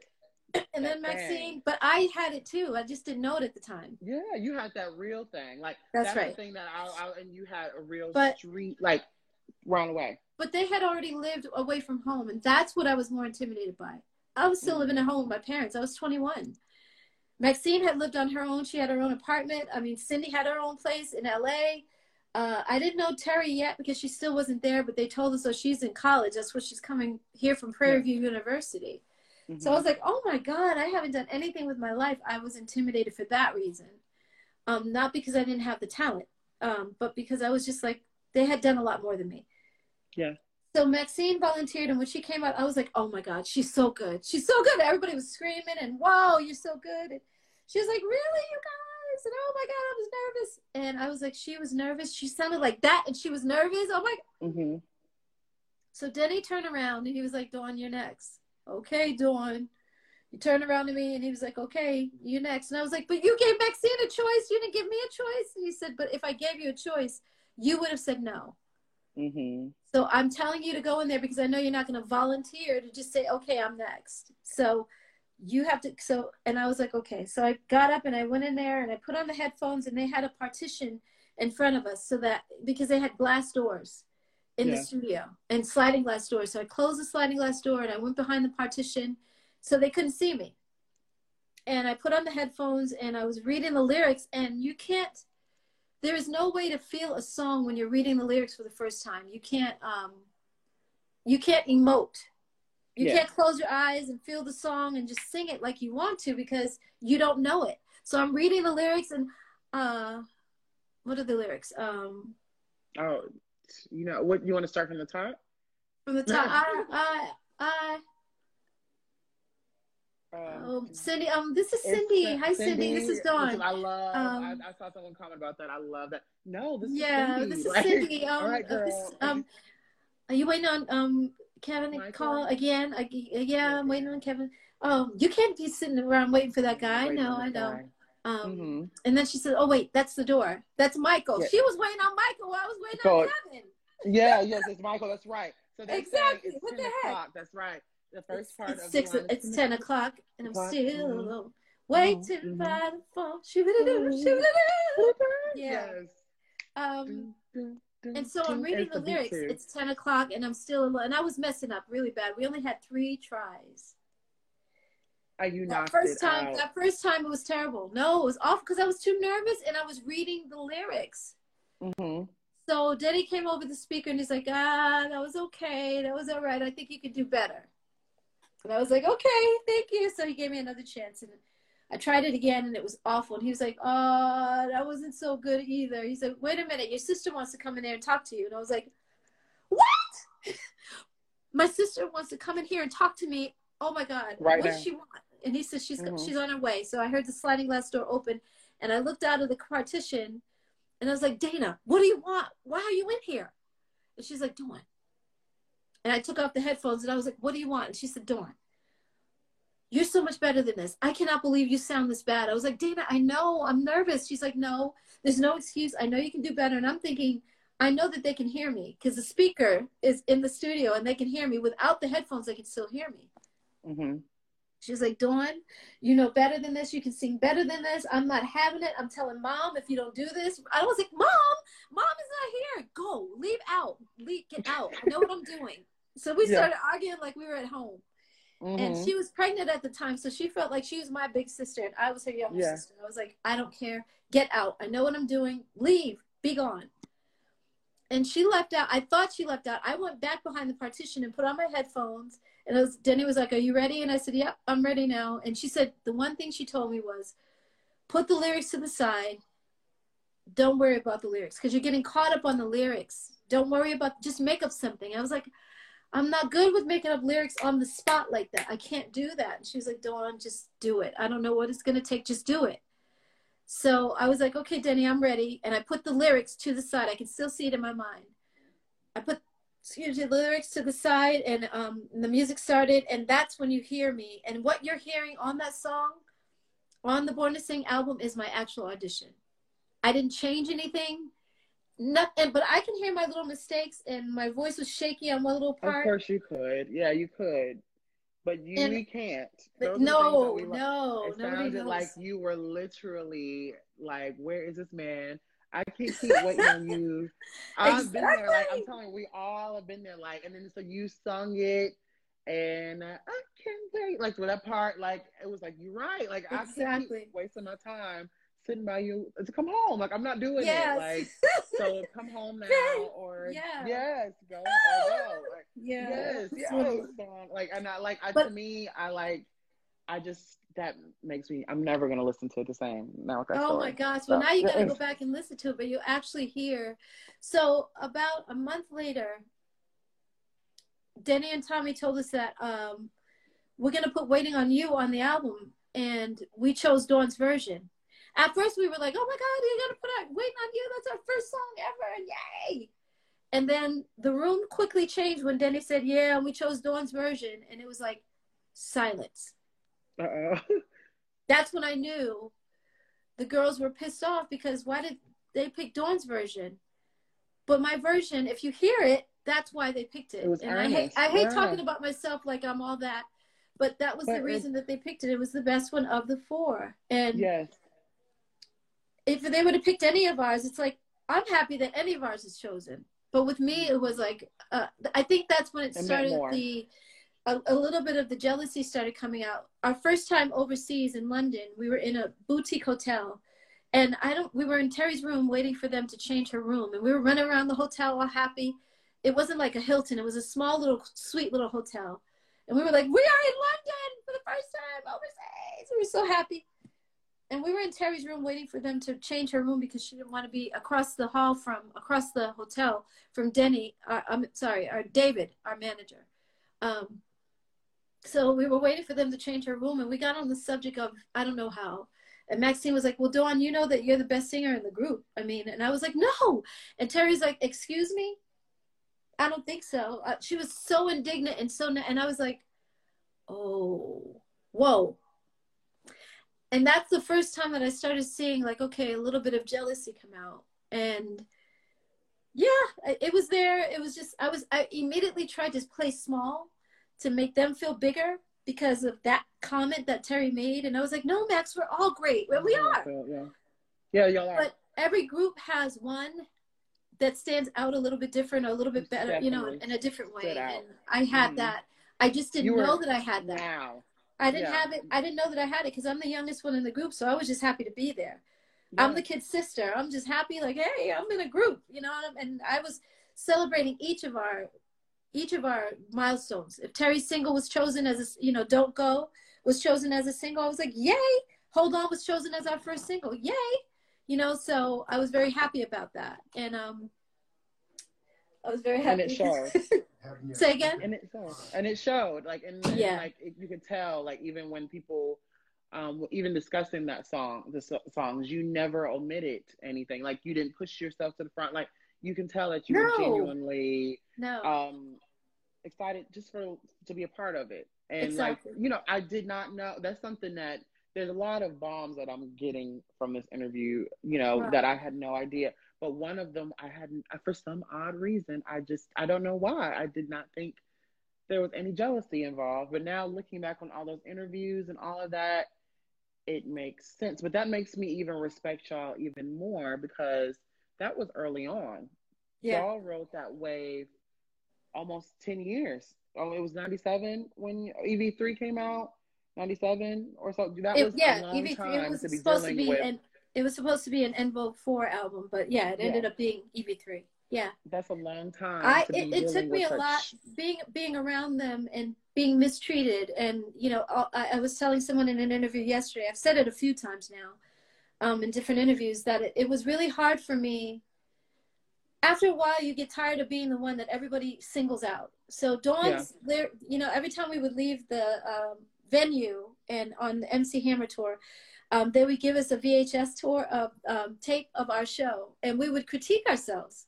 Except it was always about critiquing Dawn. It Mm-hmm. was always about me after a while, and I was like, wait a minute, aren't we supposed to be critiquing each other and trying to? Oh my God, I messed up on that step. Oh, I should be over here instead of over here on Never Gonna Get It, or I missed that note. It was supposed to be all of us, but it was always about oh, Dawn missed that note. Dawn did this. Dawn did that, and I was like, wait a minute. So I left out of the the. Uh, we would go in the back uh, of the tour bus. We had a lounge, and we would put the VHS tape in the VCR. and we would go over all the steps and stuff and it was always about dawn dawn dawn dawn dawn and i'm like wow you guys are only talking about me so i left out i was pissed off one time and i left out and then i saw maxine come out about 20 minutes later to go to the bathroom and i called her into my bunk and and when you're in your bunk you can't sit up straight because your head Mhm. will hit the bunk above you Okay. It's like yeah this big. so I, I was yeah. leaning back and I asked Maxine, and she came and leaned back too in my bunk. And she was like, What's up? And I said, Max, if we were talking about you like this, how would you feel? Every single time we do a show and we get off the, you know, we leave the venue and we come back, we change our clothes, put on our pajamas or our sweatpants or whatever, and and we talk about, we, we critique the show, we critique me only. It's not all four of us, it's only me. And she's like, Dawn, you are absolutely right. She's like, say no more. And she took me to the back lounge and she's like, you guys, she took the remote from Terry and she said, she turned it off, the VCR off, and she said, we treat Dawn differently and we're going to stop now. And Cindy was like, no, we don't. We don't treat Dawn differently. We're, we're all equal. And she said, no, we're not. No, we're not. We treat Dawn totally differently. And we're going to stop now. We're only critiquing Dawn's dance steps and her notes and stuff that she sings on stage, but we never critique ourselves. You guys don't talk about my notes being bad or Terry notes being bad or Cindy's notes being bad. We only talk about Dawn and we're going to stop now. So it's been that way from the very beginning. Wow. And it didn't change even when, you know, the last deal we had on the table was that was when? That was uh Rough Town deal that we had on the table and, Yeah, and Sony and all that EP stuff. was everything. Y'all did. Were you okay? So I re- I don't remember hearing because I liked. I haven't got the Rough Town. I didn't listen to the whole EP. Like I said, I'm a fan. That Well, that was the Town- EV3 album. E EV3. There was an EP. Were you not a part of that when the? the I was a part Rough of that one. They, I wasn't supposed to be on it, but they, they no, they didn't pull my lyric. They didn't pull my Vocals. vocals off 100. percent They just pulled them back in the in the mix. The But they one didn't the pay me for expiration either. Date, the one with the expiration. I'm thinking about the one expiration date. I think that um, was I'll on Masterpiece. Later. I think that was Masterpiece Theater. Okay. I'm thinking there's an EP that, and I, I thought I heard you on it, and I could be completely wrong. Well, you did. You heard me. That's what I just said. You heard me on um, EV3 album. So I was on Right Direction. I sang background. I sang background on um, Too Gone Too Long. I sang background on. I sang Don't Let Go. That was on that album. Don't Let Go. Um, Uh-huh. I sang background on. Uh, ooh, whatever. Whatever you do. Yes. what Oh my gosh! Now I I'm remember getting hearing you in How- yeah. exactly. I Exactly. Yeah. Oh my god! And That song, I was love it. Too. Like it was. I hate that, and I always wondered what would have done with that a bomb ass bridge because Well, sing the, the Oh, part of the bridge. Cindy sang the bridge, and I was supposed to sing it. I had sung it initially, and then they put Cindy on it, so they pulled me off Oh. of that. Yeah, the bridge part. I just feel like like you and like how you did on uh, Runaway Love. I know we uh, talked about your solos on um, Born to Sing, but Runaway Love to me, oh my God, it's everything, Carmine. you sung y'all to Oh, that thank you. to me Yeah. is the I think the epitome of Wow. girls have never done it before and they can never do it after. Like that. Oh um, my gosh! Wow. everything, like literally every genre, everything, all wrapped up in this this easy listen. But if you you could turn it in your car and make the the bass rattle. Yes. You could also lay out with your lover to it. You could go Exactly. walk until her jog for it, and that, or you could Especially- listen. Especially with Maxine coming in. Maxine coming in the beginning. Are you ready to roll? Yes. Yeah, Because she oh, had that low voice. Thank you, Jesus. funky Yes, divas with a cool like stroke. Yes. With the sweet vibes, all I do is it feels you- good to be doing yeah. it again. Chocolate Ah. cream to me, baby. It's Sweet. to Yes. me. And then Yeah. higher, higher, higher, higher. I've never, y'all had no business. Yes, no, you had no business. I want to say I, I had no business Exactly. singing like that. Y'all had no business. Yes, I had no business singing like that. And then, and then to end it like that, and then just be like, all right, like it was. The girls couldn't. You know what I'm saying? Like Exactly. they could never, and they have never. You know what I'm saying? Like, and to me, I I don't know. I feel like y'all are such a So we like got the muses. well, we have to start answering questions because we said we were going to do that. Yeah, Somebody okay, just that's asked- right. Let's somebody just asked how come we didn't do whatever during the 20 year um, reunion, but we didn't have some songs translate well on stage from record to the stage very well, and other songs don't do so well live. And every time we would try to do whatever live, it just didn't work. The audience Yeah. didn't feel it. We we tried to, you know, give it, and it just wasn't working. We had all these great dance steps. Um, yeah, it, I mean, it was Y'all so done it one time, or the girls did it with that. I remember, and it what you're right. It never translated. Yeah, it doesn't work as well live as it does on record. So not everything that you do on the album is going to end up in your show. Mhm. Um, so somebody else Y'all did really, Love. well too. Runaway Love is a feel good track. Um, take me, take me higher, Yeah. higher. Okay, answer past questions. I see some, and I'm about to start answering them from this. Okay, we have a few. All right, and then because I know Miss Dawn, I do not want to take up all your time. Okay, let's start the questions. Ask Dawn if if she will participate. That good question. No. Will you No, I won't. No. No, because they're not going to tell the truth. We've sat in a room with just the four of us and they don't, don't tell the truth. So why are they going to do it on a biopic? They're going to make me look like the bad one, the odd one out because I'm the feisty one and I speak the fuck up. And they're going to make it seem like I'm a bitch. So no, no, I'm not. no. I'll do a biopic so on my own. I'll do a biopic on my own and I'll I tell the story because I tell the truth. Lifetime would do an amazing. No, or- they would not. No, Lifetime is so? not the one. No, Lifetime did Who their Christmas movie. No thanks. I'm not. yes, no. that's true. That's true. and they did a, a bunch of other biopics and i was just like okay is this supposed to be Aaliyah? like um uh, Well, you know yeah, but they got better. Now, I would say the Clark sisters one was pretty good. i didn't see that Um, one yeah Okay, that was pretty good. I felt like it's you can tell when someone is involved, but you said like y'all just okay. So it's off the table as all four of y'all. well i mean doing a it's off the table because they're not going to tell the truth it doesn't matter what happens i'm always going to be the one who looks like i'm the bitch and i'm not about to be that if you're not going to mm-hmm. tell the truth about terry sleeping with denny and causing the breakup of the group initially if you're not going to talk about the fact that the, all the girls came together to kick me out including maxine if you're not going to talk about the truth, then I am not going to be a part of that because I'm the only one who's going to be talking about. I talk. I, I've been telling the truth for years, and saying the same thing consistently, even before social media. So I'm the only one. I had no. This is, and I say I'm a huge fan, but these are like bombs that are just going off. But like I said, y'all are like goddesses to me. So I was Thank like, you. babe, nothing is wrong with them. Nothing, nothing happens. Right. You know what I mean? I like understand. Yeah. I understand. Yeah. Okay. Ask Dawn.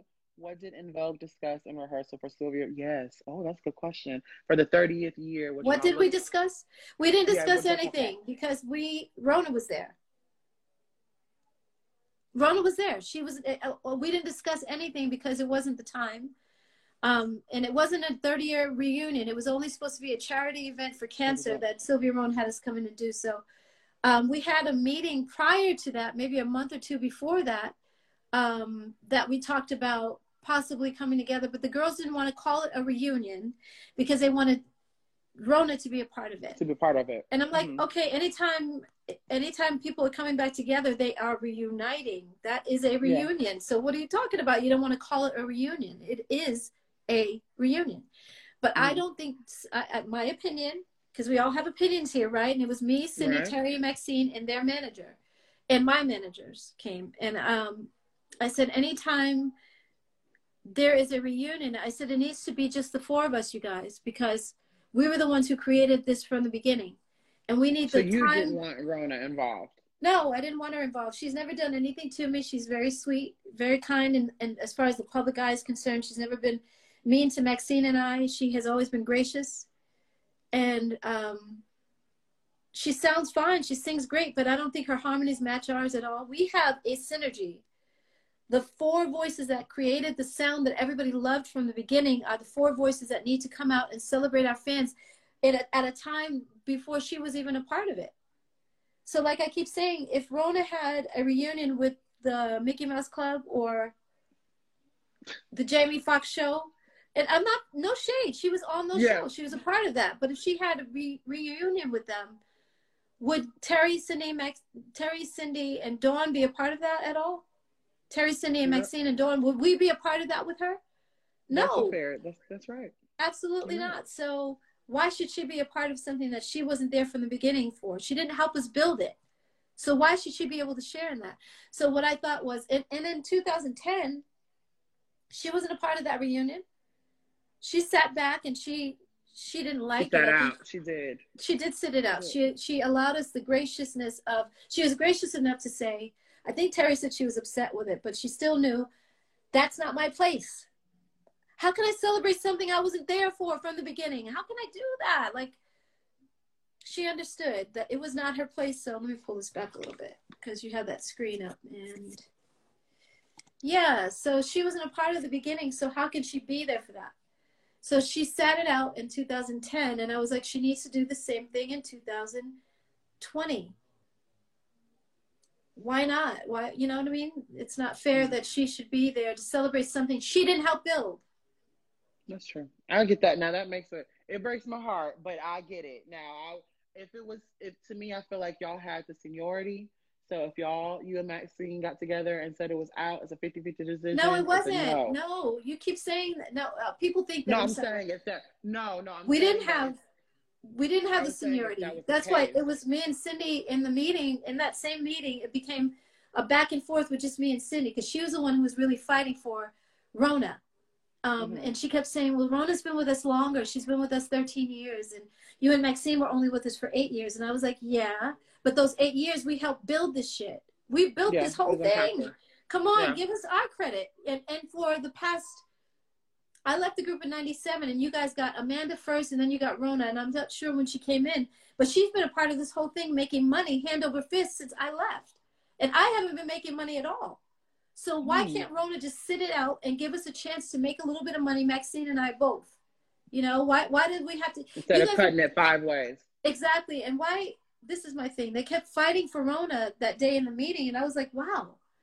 You guys are really, really fighting to keep Rhona as a part of this whole thing, but you didn't fight to keep me in the group at all.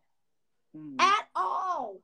You guys didn't fight for me in that one second. Well, you guys, we need to really have Dawn here. And we shouldn't kick her out. In 1997, they didn't fight to keep me. But you're fighting so hard to keep Rhona. I feel some kind of way about that.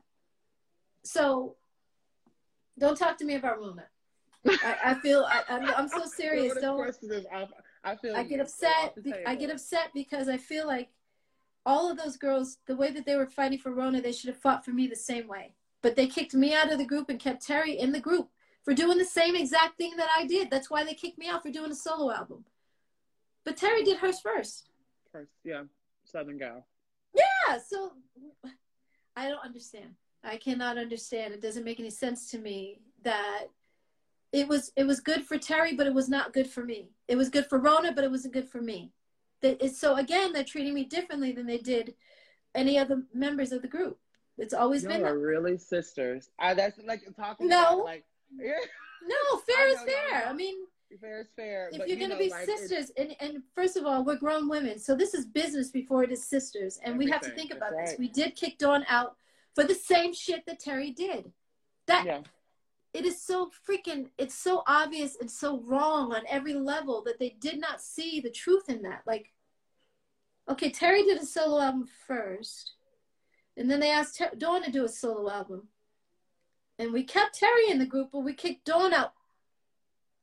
Right is right. Right is right wrong That's is right. wrong period. You're and now we got rhona who has been here making money, hasn't missed a beat, hasn't been able to not pay her bills. At times I couldn't pay my bills. At times I was homeless. I slept in my car for a couple of weeks. So Rhona has been making a lot of money. Rhona can sit to the side for a minute and let Dawn, Maxine, Cindy, and Terry do our thing for our fans. Mm-hmm. So we can make money. First of all, so we can bring it back to the fans and appreciate what they did for us, keeping us going 30 years in a row, loving us all this time. Give it back to the fans. And then when you guys have your 13 year anniversary, then Rhona can come back in and Maxine and I will walk away and give you guys the space to celebrate that with her because she has been there. She's been holding it down. I would have stayed there and hold, held it down too if I was given the chance, but I was kicked out of the group, right? So, so I didn't have. You would envision right now En Vogue kind of the late instead of it all coming together, you'd prefer a rotation. Yeah, yeah. I mean, I, have never even thought about that, but that I could see how that would work and then the En Vogue, like like I keep saying, y'all would be amazing in Vegas. En Vogue the four of you. Well, we tried Vegas. We got I gotta say we tried Vegas in 2009. That whole year we toured here in the states for our 10 year anniversary, leading up to the 10 year anniversary. So 2009 we started touring the states. Excuse me. And then we had overseas. We went to Amsterdam, Rotterdam. I've said this in so many interviews now, but Amsterdam, Rotterdam, London, Paris, and then uh, Dublin, Ireland, and Cork, Ireland. And when we came back to the States, we continued to tour. And that's when we had those three deals on the table Sony, Warner Brothers, and Rough Town. This is, um, okay. And what made y'all choose Rough Town? I didn't choose Rough Town. I kept telling them, let's not do it. I was the only one who said no. That's okay. So that answers the and question. Cindy, is it true that other labels wanted to sign y'all during the 90s? Yeah. Yeah. No, this was this was in 2000. In the 90s too. We had Sony was on the table uh, when we were on top. Babyface, LA and Re- LA Reid and Babyface. So um, LaFace was offering us a deal, and it was fully indemnified. To be fully indemnified means that you have. It's almost like mm-hmm. having Allstate, Progressive, State Farm, and AAA. You're fully protected all the way around, and yeah. um, and they couldn't make up their minds, so that deal left the table, and we lost that deal because we couldn't make up our minds. It was like, you guys, Babyface wants to sign us. Yeah, that would have been amazing. There is no Babyface. other production like Babyface. Like, okay, Denny and Tommy oh. are great. They created something amazing with us, but Babyface, like. And En Vogue's, y'all would have taken, like they talk about when they talk about Babyface, they talk about Whitney, they talk about Tony, and I felt like y'all would have been, y'all would have taken it right there, like yeah, something way different. Yep. Way different. Fully indemnified okay, too. So fully indemnified means that we couldn't get sued by Denny and Tommy because we were protected all the way around. We were protected and we wouldn't have gotten sued by them for leaving them. We had a chance to leave and we didn't do it. Yeah. So, you know, I was just as afraid, but I, at the time I was also saying, you guys, this is a really good opportunity for us. And what if it works? I know there's a chance that it won't work, but what if it does work? So, um, yeah. What are they asking now? I'm sorry. Oh, yeah, you're fine. No, no, no, no. Um, where did you guys take? That's the question I wanted to know too. The picture on your debut album, Born to Sing, the cover. Where was that at? That was in Malibu on the beach. That was in Malibu. Yeah. So we did some other shots indoors at another location, and then we left and went down there when the sun was setting, because that's what the photographer wanted the sunset on our faces, and um, we had gone down to the alley in Los Angeles with this this little cheap area where you can buy cheap clothes. You can get like a hundred bucks, we'll buy you a thousand dollars worth of wardrobe. Yeah, it's that cheap down there. And if you have kids going to school, that's where you want to shop because everything is super cheap. And um, yeah, we went down and we picked out these church suits, you know, with the sheer sleeves and all that stuff. I and, love um, those. I, oh I want to find those. Those. Good. I, I love. I, I have it on. I have y'all on the shirt, and I love it. Everything about that cover to me is is everything. It's the, it was such a time. It was such a moment. I felt like it represented. It was exactly what to me what y'all represented, and yeah. it was like we're pretty girls, and we are born to sing, and, and we're, we're born to sing, and we're covered, and we are. Thank you.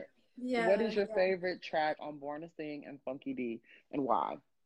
Born to Sing, I would say Born to Sing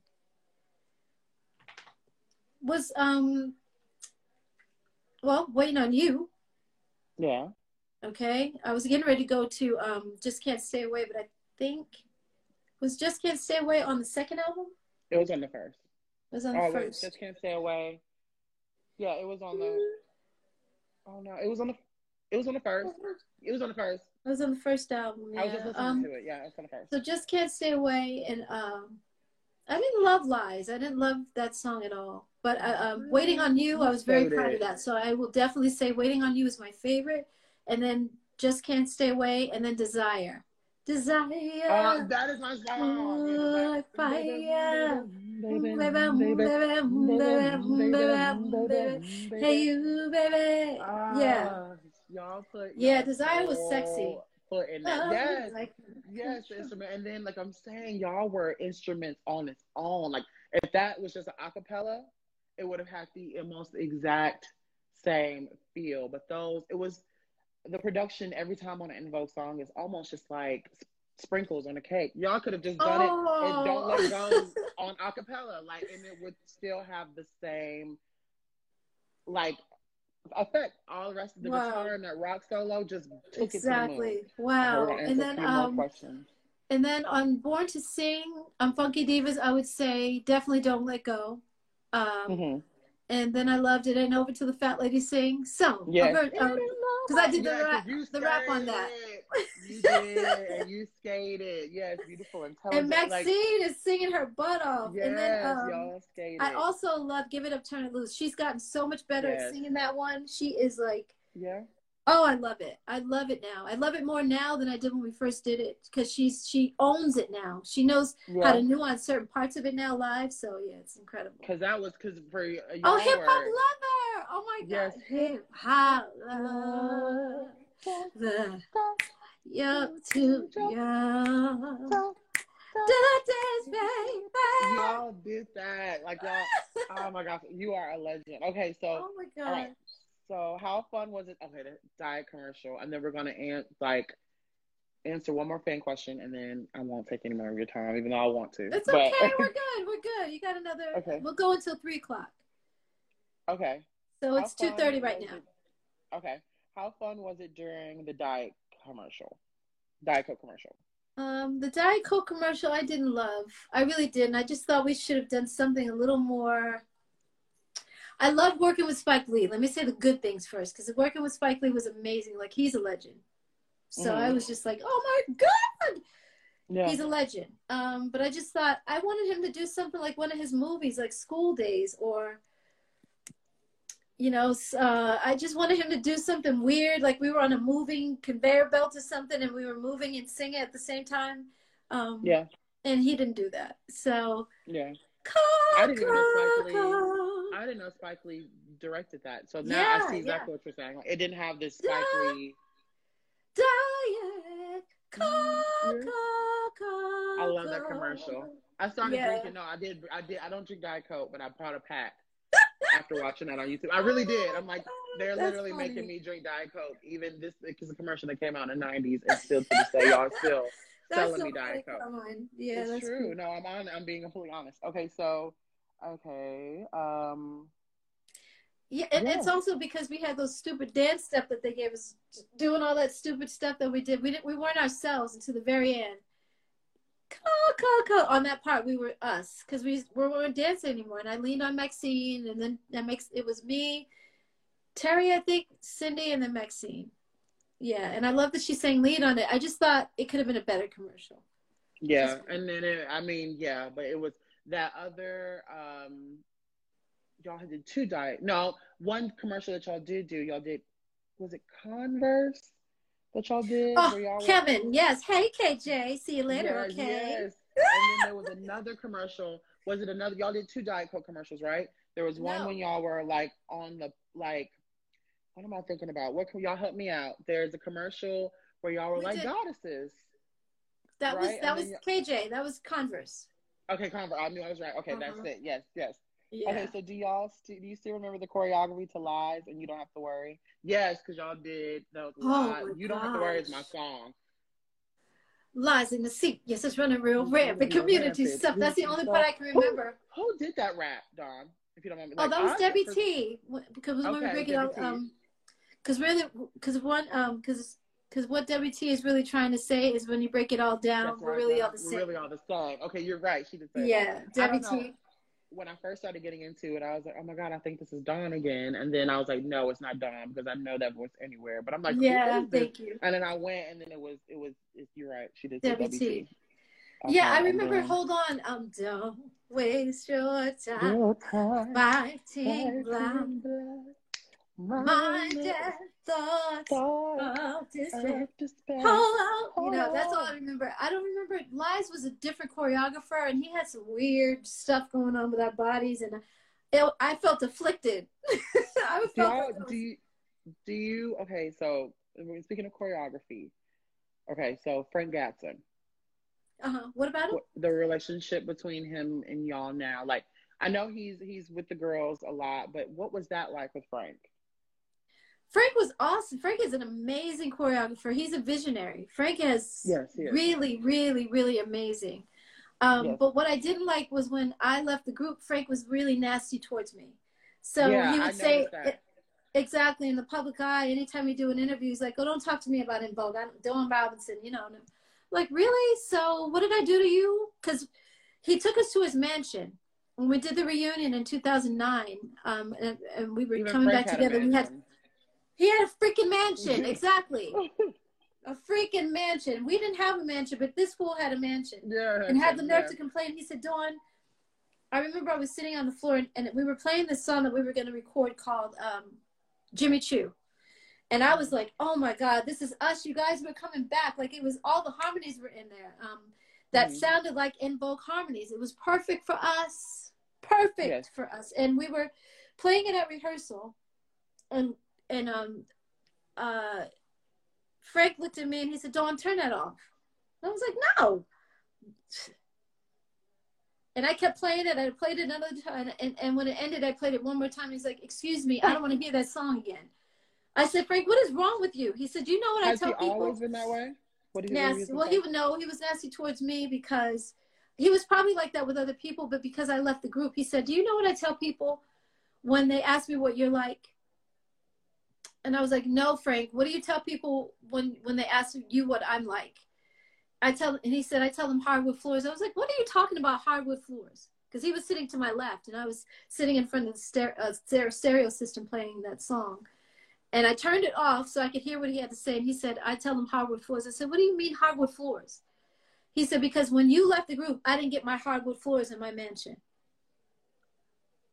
Wh- Hold on. Ho- Hold, hold up. I'm sorry. I, I don't know if I heard you correctly or not, but did you say that you have a mansion because of us, but because I left, now you don't have hardwood floors in that mansion that I helped buy you? Is that what And you're saying talking saying? to me like that will never get you them hardwood floors. Like, Well, not only that, the girls should have been like, wait a minute, you have a mansion? Because we don't have mansions. Cindy doesn't have it. Well, Cindy has one because of her husband playing baseball. mhm. Um, but we didn't have, Maxine didn't have a mansion. Terry didn't have a Yeah. mansion. We Terry had a house, but she didn't have a freaking mansion. And you mean to tell me that you are the choreographer and you have a mansion? I have a and problem he, with that. to me, I noticed that he often he took what he did with En Vogue and took it and sold it and repackaged it to other groups. Well, that's what the other groups wanted too. Other groups wanted that. Sure, yeah. So to. Beyonce, he would always tell me, Beyonce looks at what you do in the videos and she wanted to emulate certain things. She's a much better dancer than me, but she loved my power that I had in the videos. So the hair um, toss and exactly, Yes. yeah, that's Mhm. stuff. But she did it so much better, and I was flattered that she said that. But uh, my thing was, he's gonna bring what he has to other people because that's what he does. So it wasn't like he said, "Okay, watch the girls in the video here and do exactly what they do." I don't think he did Right. that so much as as and and like I told him, even when he said um, the hardwood floors part, when we were at his mansion and he actually showed us, he's like, "See this, y'all? Y'all bought this. Y'all bought our, you know, this mansion. And did you see Yeah, the uh, the Hummer in my garage that we walked past when we walked into the garage?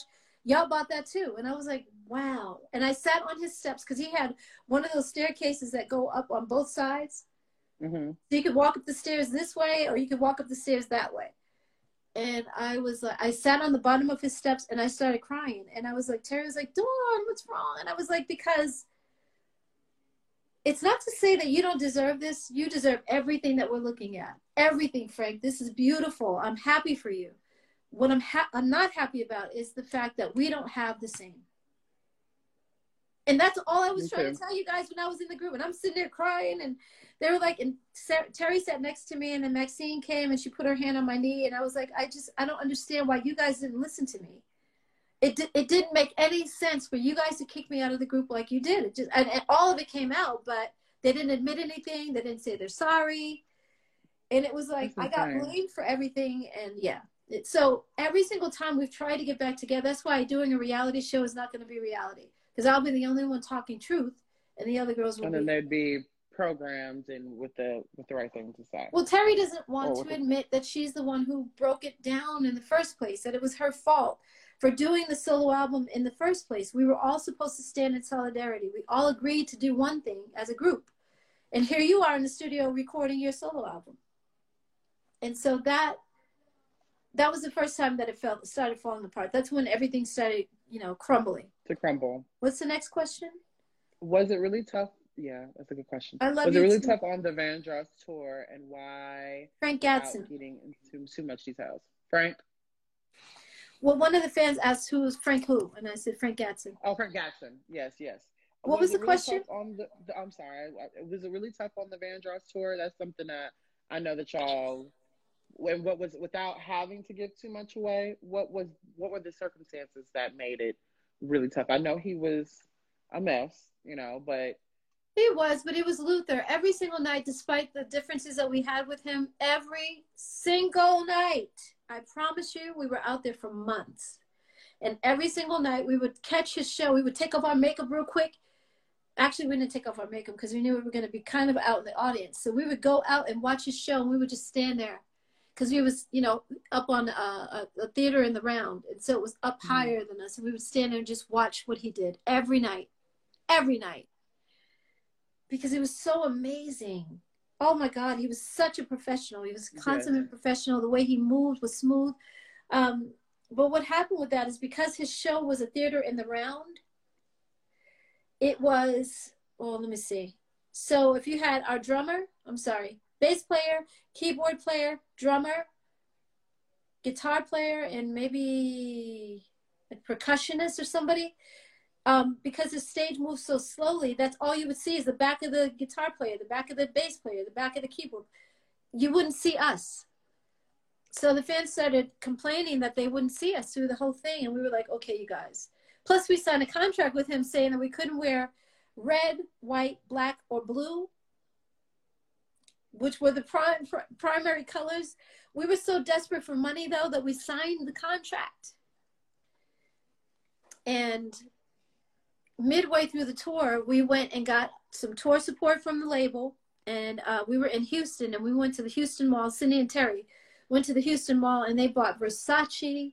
They bought me these thigh high boots that were, they had buckles all the way up the front and they were patent leather and they were badass. They were so sexy, but they were like, Dawn, we know that you're the only one that can wear these.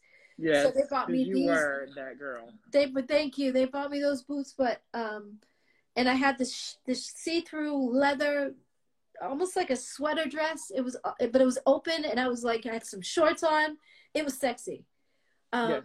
and, and we spent all this money on wardrobe because we were getting bad write-ups from the press, and the fans were not liking what we looked like. And we asked Luther if we could put our band in the pit because his band was in the pit. That's genius. That means that him and his two or three dancers were on stage. So it was Luther and then three other dancers, Ava Cherry and uh, Lisa Fischer were on stage. Mhm. And we were like, our, our fans can't see us. We have to put our band in the pit. And he was like, nope, you guys sign a contract. And he didn't want us to wear anything that had glitter or anything that would catch light or sparkle. Because I, he said, I am a girl group. I am a girl group and I want all the attention on me and my girls. So that's what he wanted, and we had to comply with that. So after a while, we had to leave the tour. But um, yeah, there was some funny stories with Luther. He was, I tell you, learning from him and how he moved on stage was a dream every single night. He was amazing.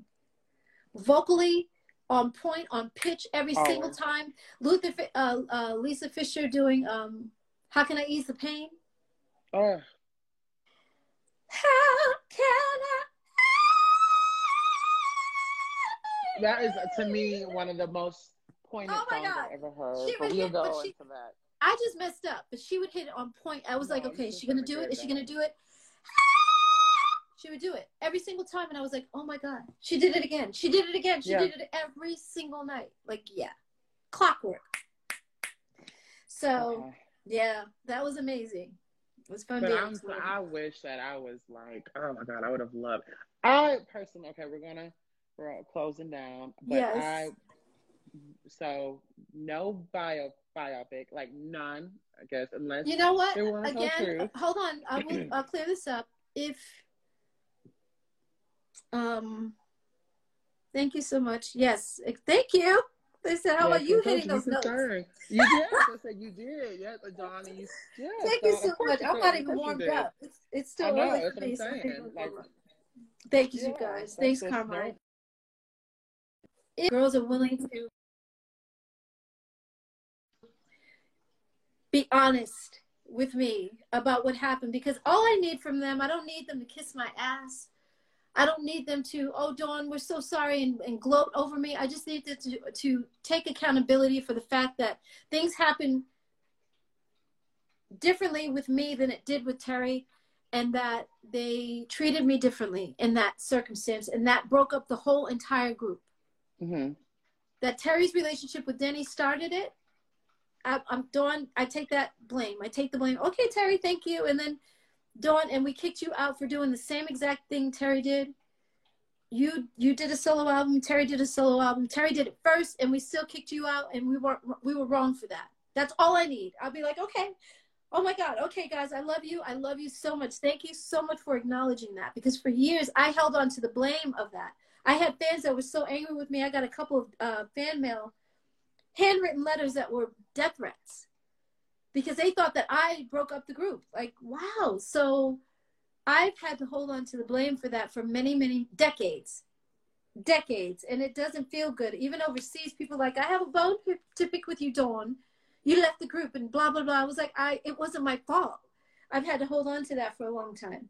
So if they were to say, you know what, we're so sorry what we did to you was wrong and we love you and and we're back i'm good i just need that little bit vindicate me from the fans thinking that i was the one to break up the group because i was the blame for that for a long time it's not fair so when so now honest- you're you're you're you're doing, um, you're moving on from En Vogue. Tell us more about what you have. Your irons in the fire.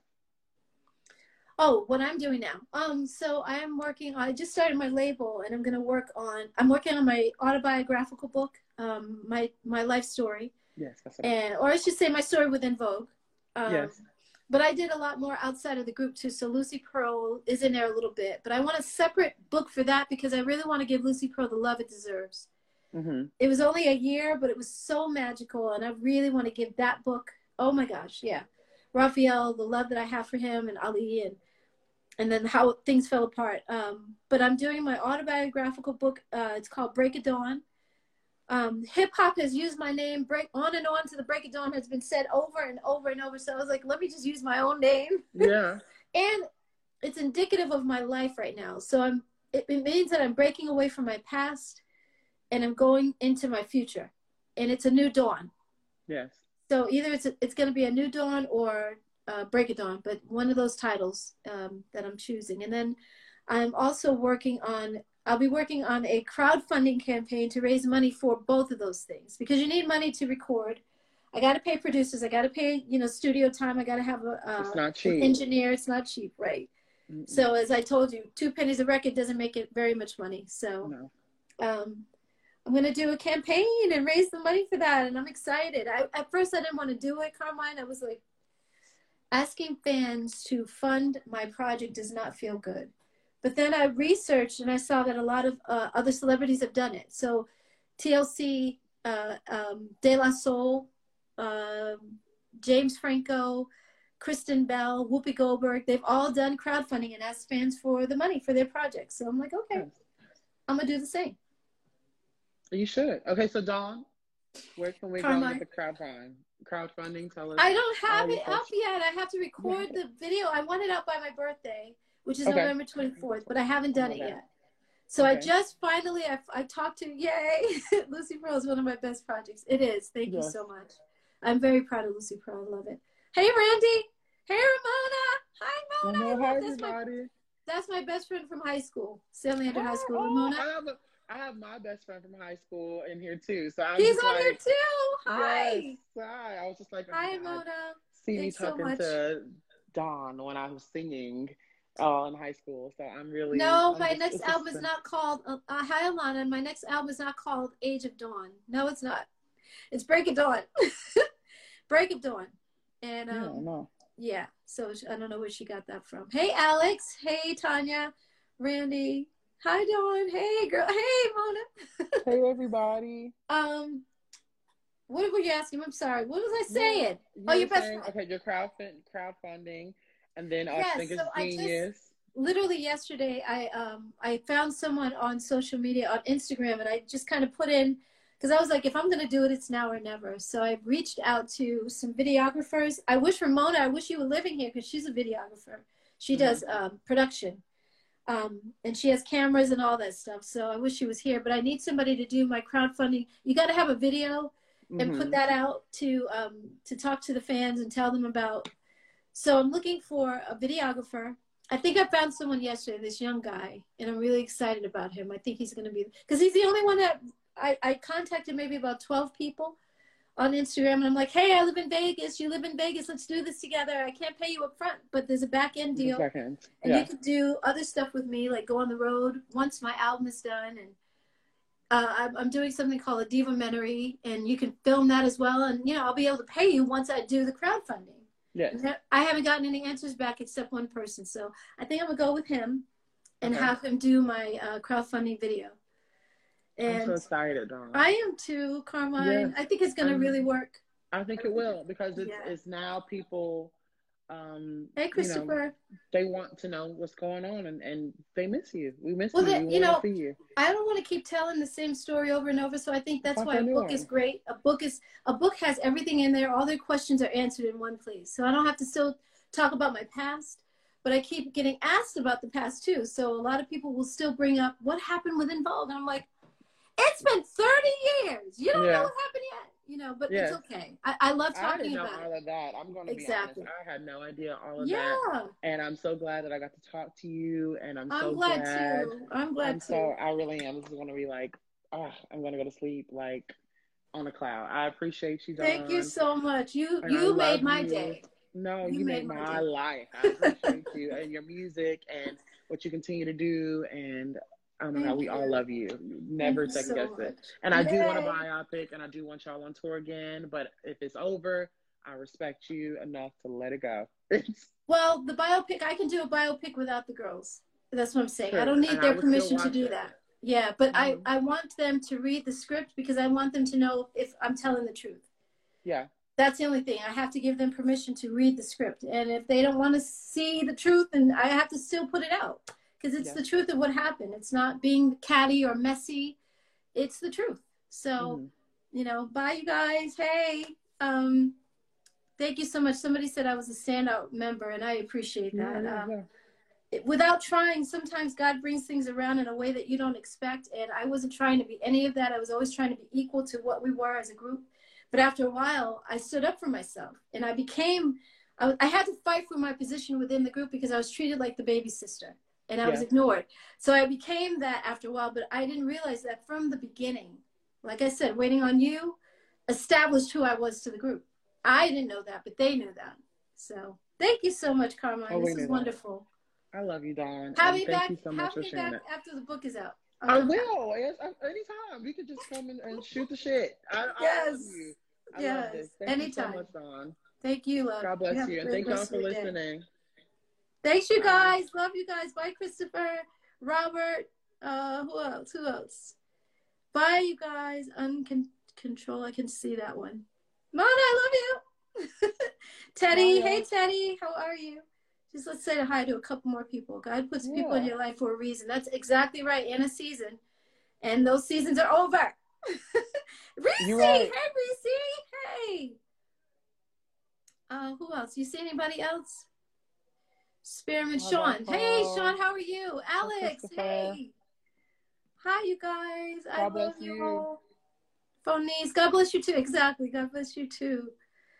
Archery, how are you? Apple, Apple, April. I think it's wood or, oh wow, it went too fast. I'm sorry. I couldn't see. I know they're going. They're saying mm-hmm. bye. Bye, y'all. Love Take you guys. Take Thank care. all. Thank you There's so. You know, I've done I've done a, a interview probably every day for the last three weeks, Ooh. and they've been with sometimes two in a row, and they've been with me every day. Um, dream collab- collaboration with who? Randy? Who would you like your dream collaboration with? Um, I love Miguel. I think he's so dope. I love Ooh. um Gwen Stefani. I love. Oh boy, there's so many. There's so many great artists. Um, my favorite rapper, which is uh, Nas. I could do something with Nas. That would be hard. You've worked with Nas before, right? through the world, free all You myself. worked with, you worked with Firm Biz. You worked with Nas. Yeah, I did. I did. Yeah. That's right. Mhm. Yeah, but I didn't get to meet him. We didn't get to Oh. talk or anything. Was it one of those I- like? Actually, I'm sorry. He, we met for a second, but he was getting ready to go on set, and we couldn't really talk. Um, so, and it was the day that Princess Diana died, so everybody was kind of down, and Oh. it was sad. Yeah, when we did that video. Where did you guys take the picture on the album debut? Want to sing? I already talked about said that. that. I thought, yeah, you did. Yeah, that was on Gwen. Yes, Gwen Stefani. I would love to do that. Yeah, we did that on the beach in Malibu. Um, Janet, ja- Janet Nashville. Hey, oh, you saw Janet Nashville? Yeah, she's amazing. Janet live in May. I would love to do something with Jan. Oh my god. Okay. Oh my god. Cool, would be perfect. I think Miguel would Yeah, be it perfect too. It would. It would be so dope. All right, Carmine, I'm out. Love Thank you you so much, love. Love you. Salt-N-Pepa was amazing. They were amazing to work with. Oh Y'all were amazing together. To me, Yeah. Salt- that's how I got really introduced to Salt-N-Pepa because it was En Vogue. I know who Salt and Really? Pepper was. Really? Yes, but you knew more. best friend for Whatta Man. Yeah. Well, that was their biggest hit. I gotta say, we gave them their biggest hit. So I love. Everybody ate off of Vogue. Yes. Yes, so those girls are amazing. I love them. Sandy and, and Cheryl is their Yeah. nicknames. But yeah. All right, Carmine. Have a great rest of your day. Love you guys. Thank you so much. You're welcome, love. Bye bye. All right, that is the show. What do y'all think?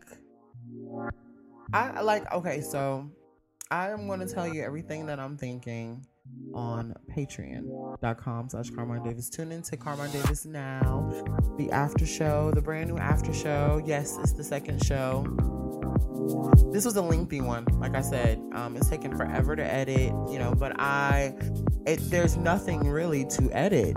I, I felt like Dawn truly gave gave. She gave. Like she gave. And I'm here for it.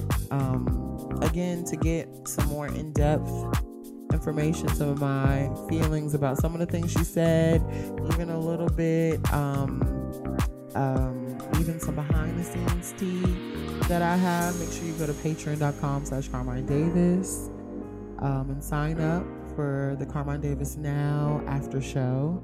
Um, and that's the show. Thank y'all so much for tuning in. Um, I have some people in mind that we are looking to um, have on the show. But I'll take suggestions. Let me know what you think about Dawn and who you want to see on the show. Tweet me at Carmine Davis, Instagram.com slash Carmine Davis Show, uh, Instagram.com slash Carmine Davis. And make sure you rate, subscribe, like, and rate this channel. Thank you so much for listening. And I'll see y'all next week.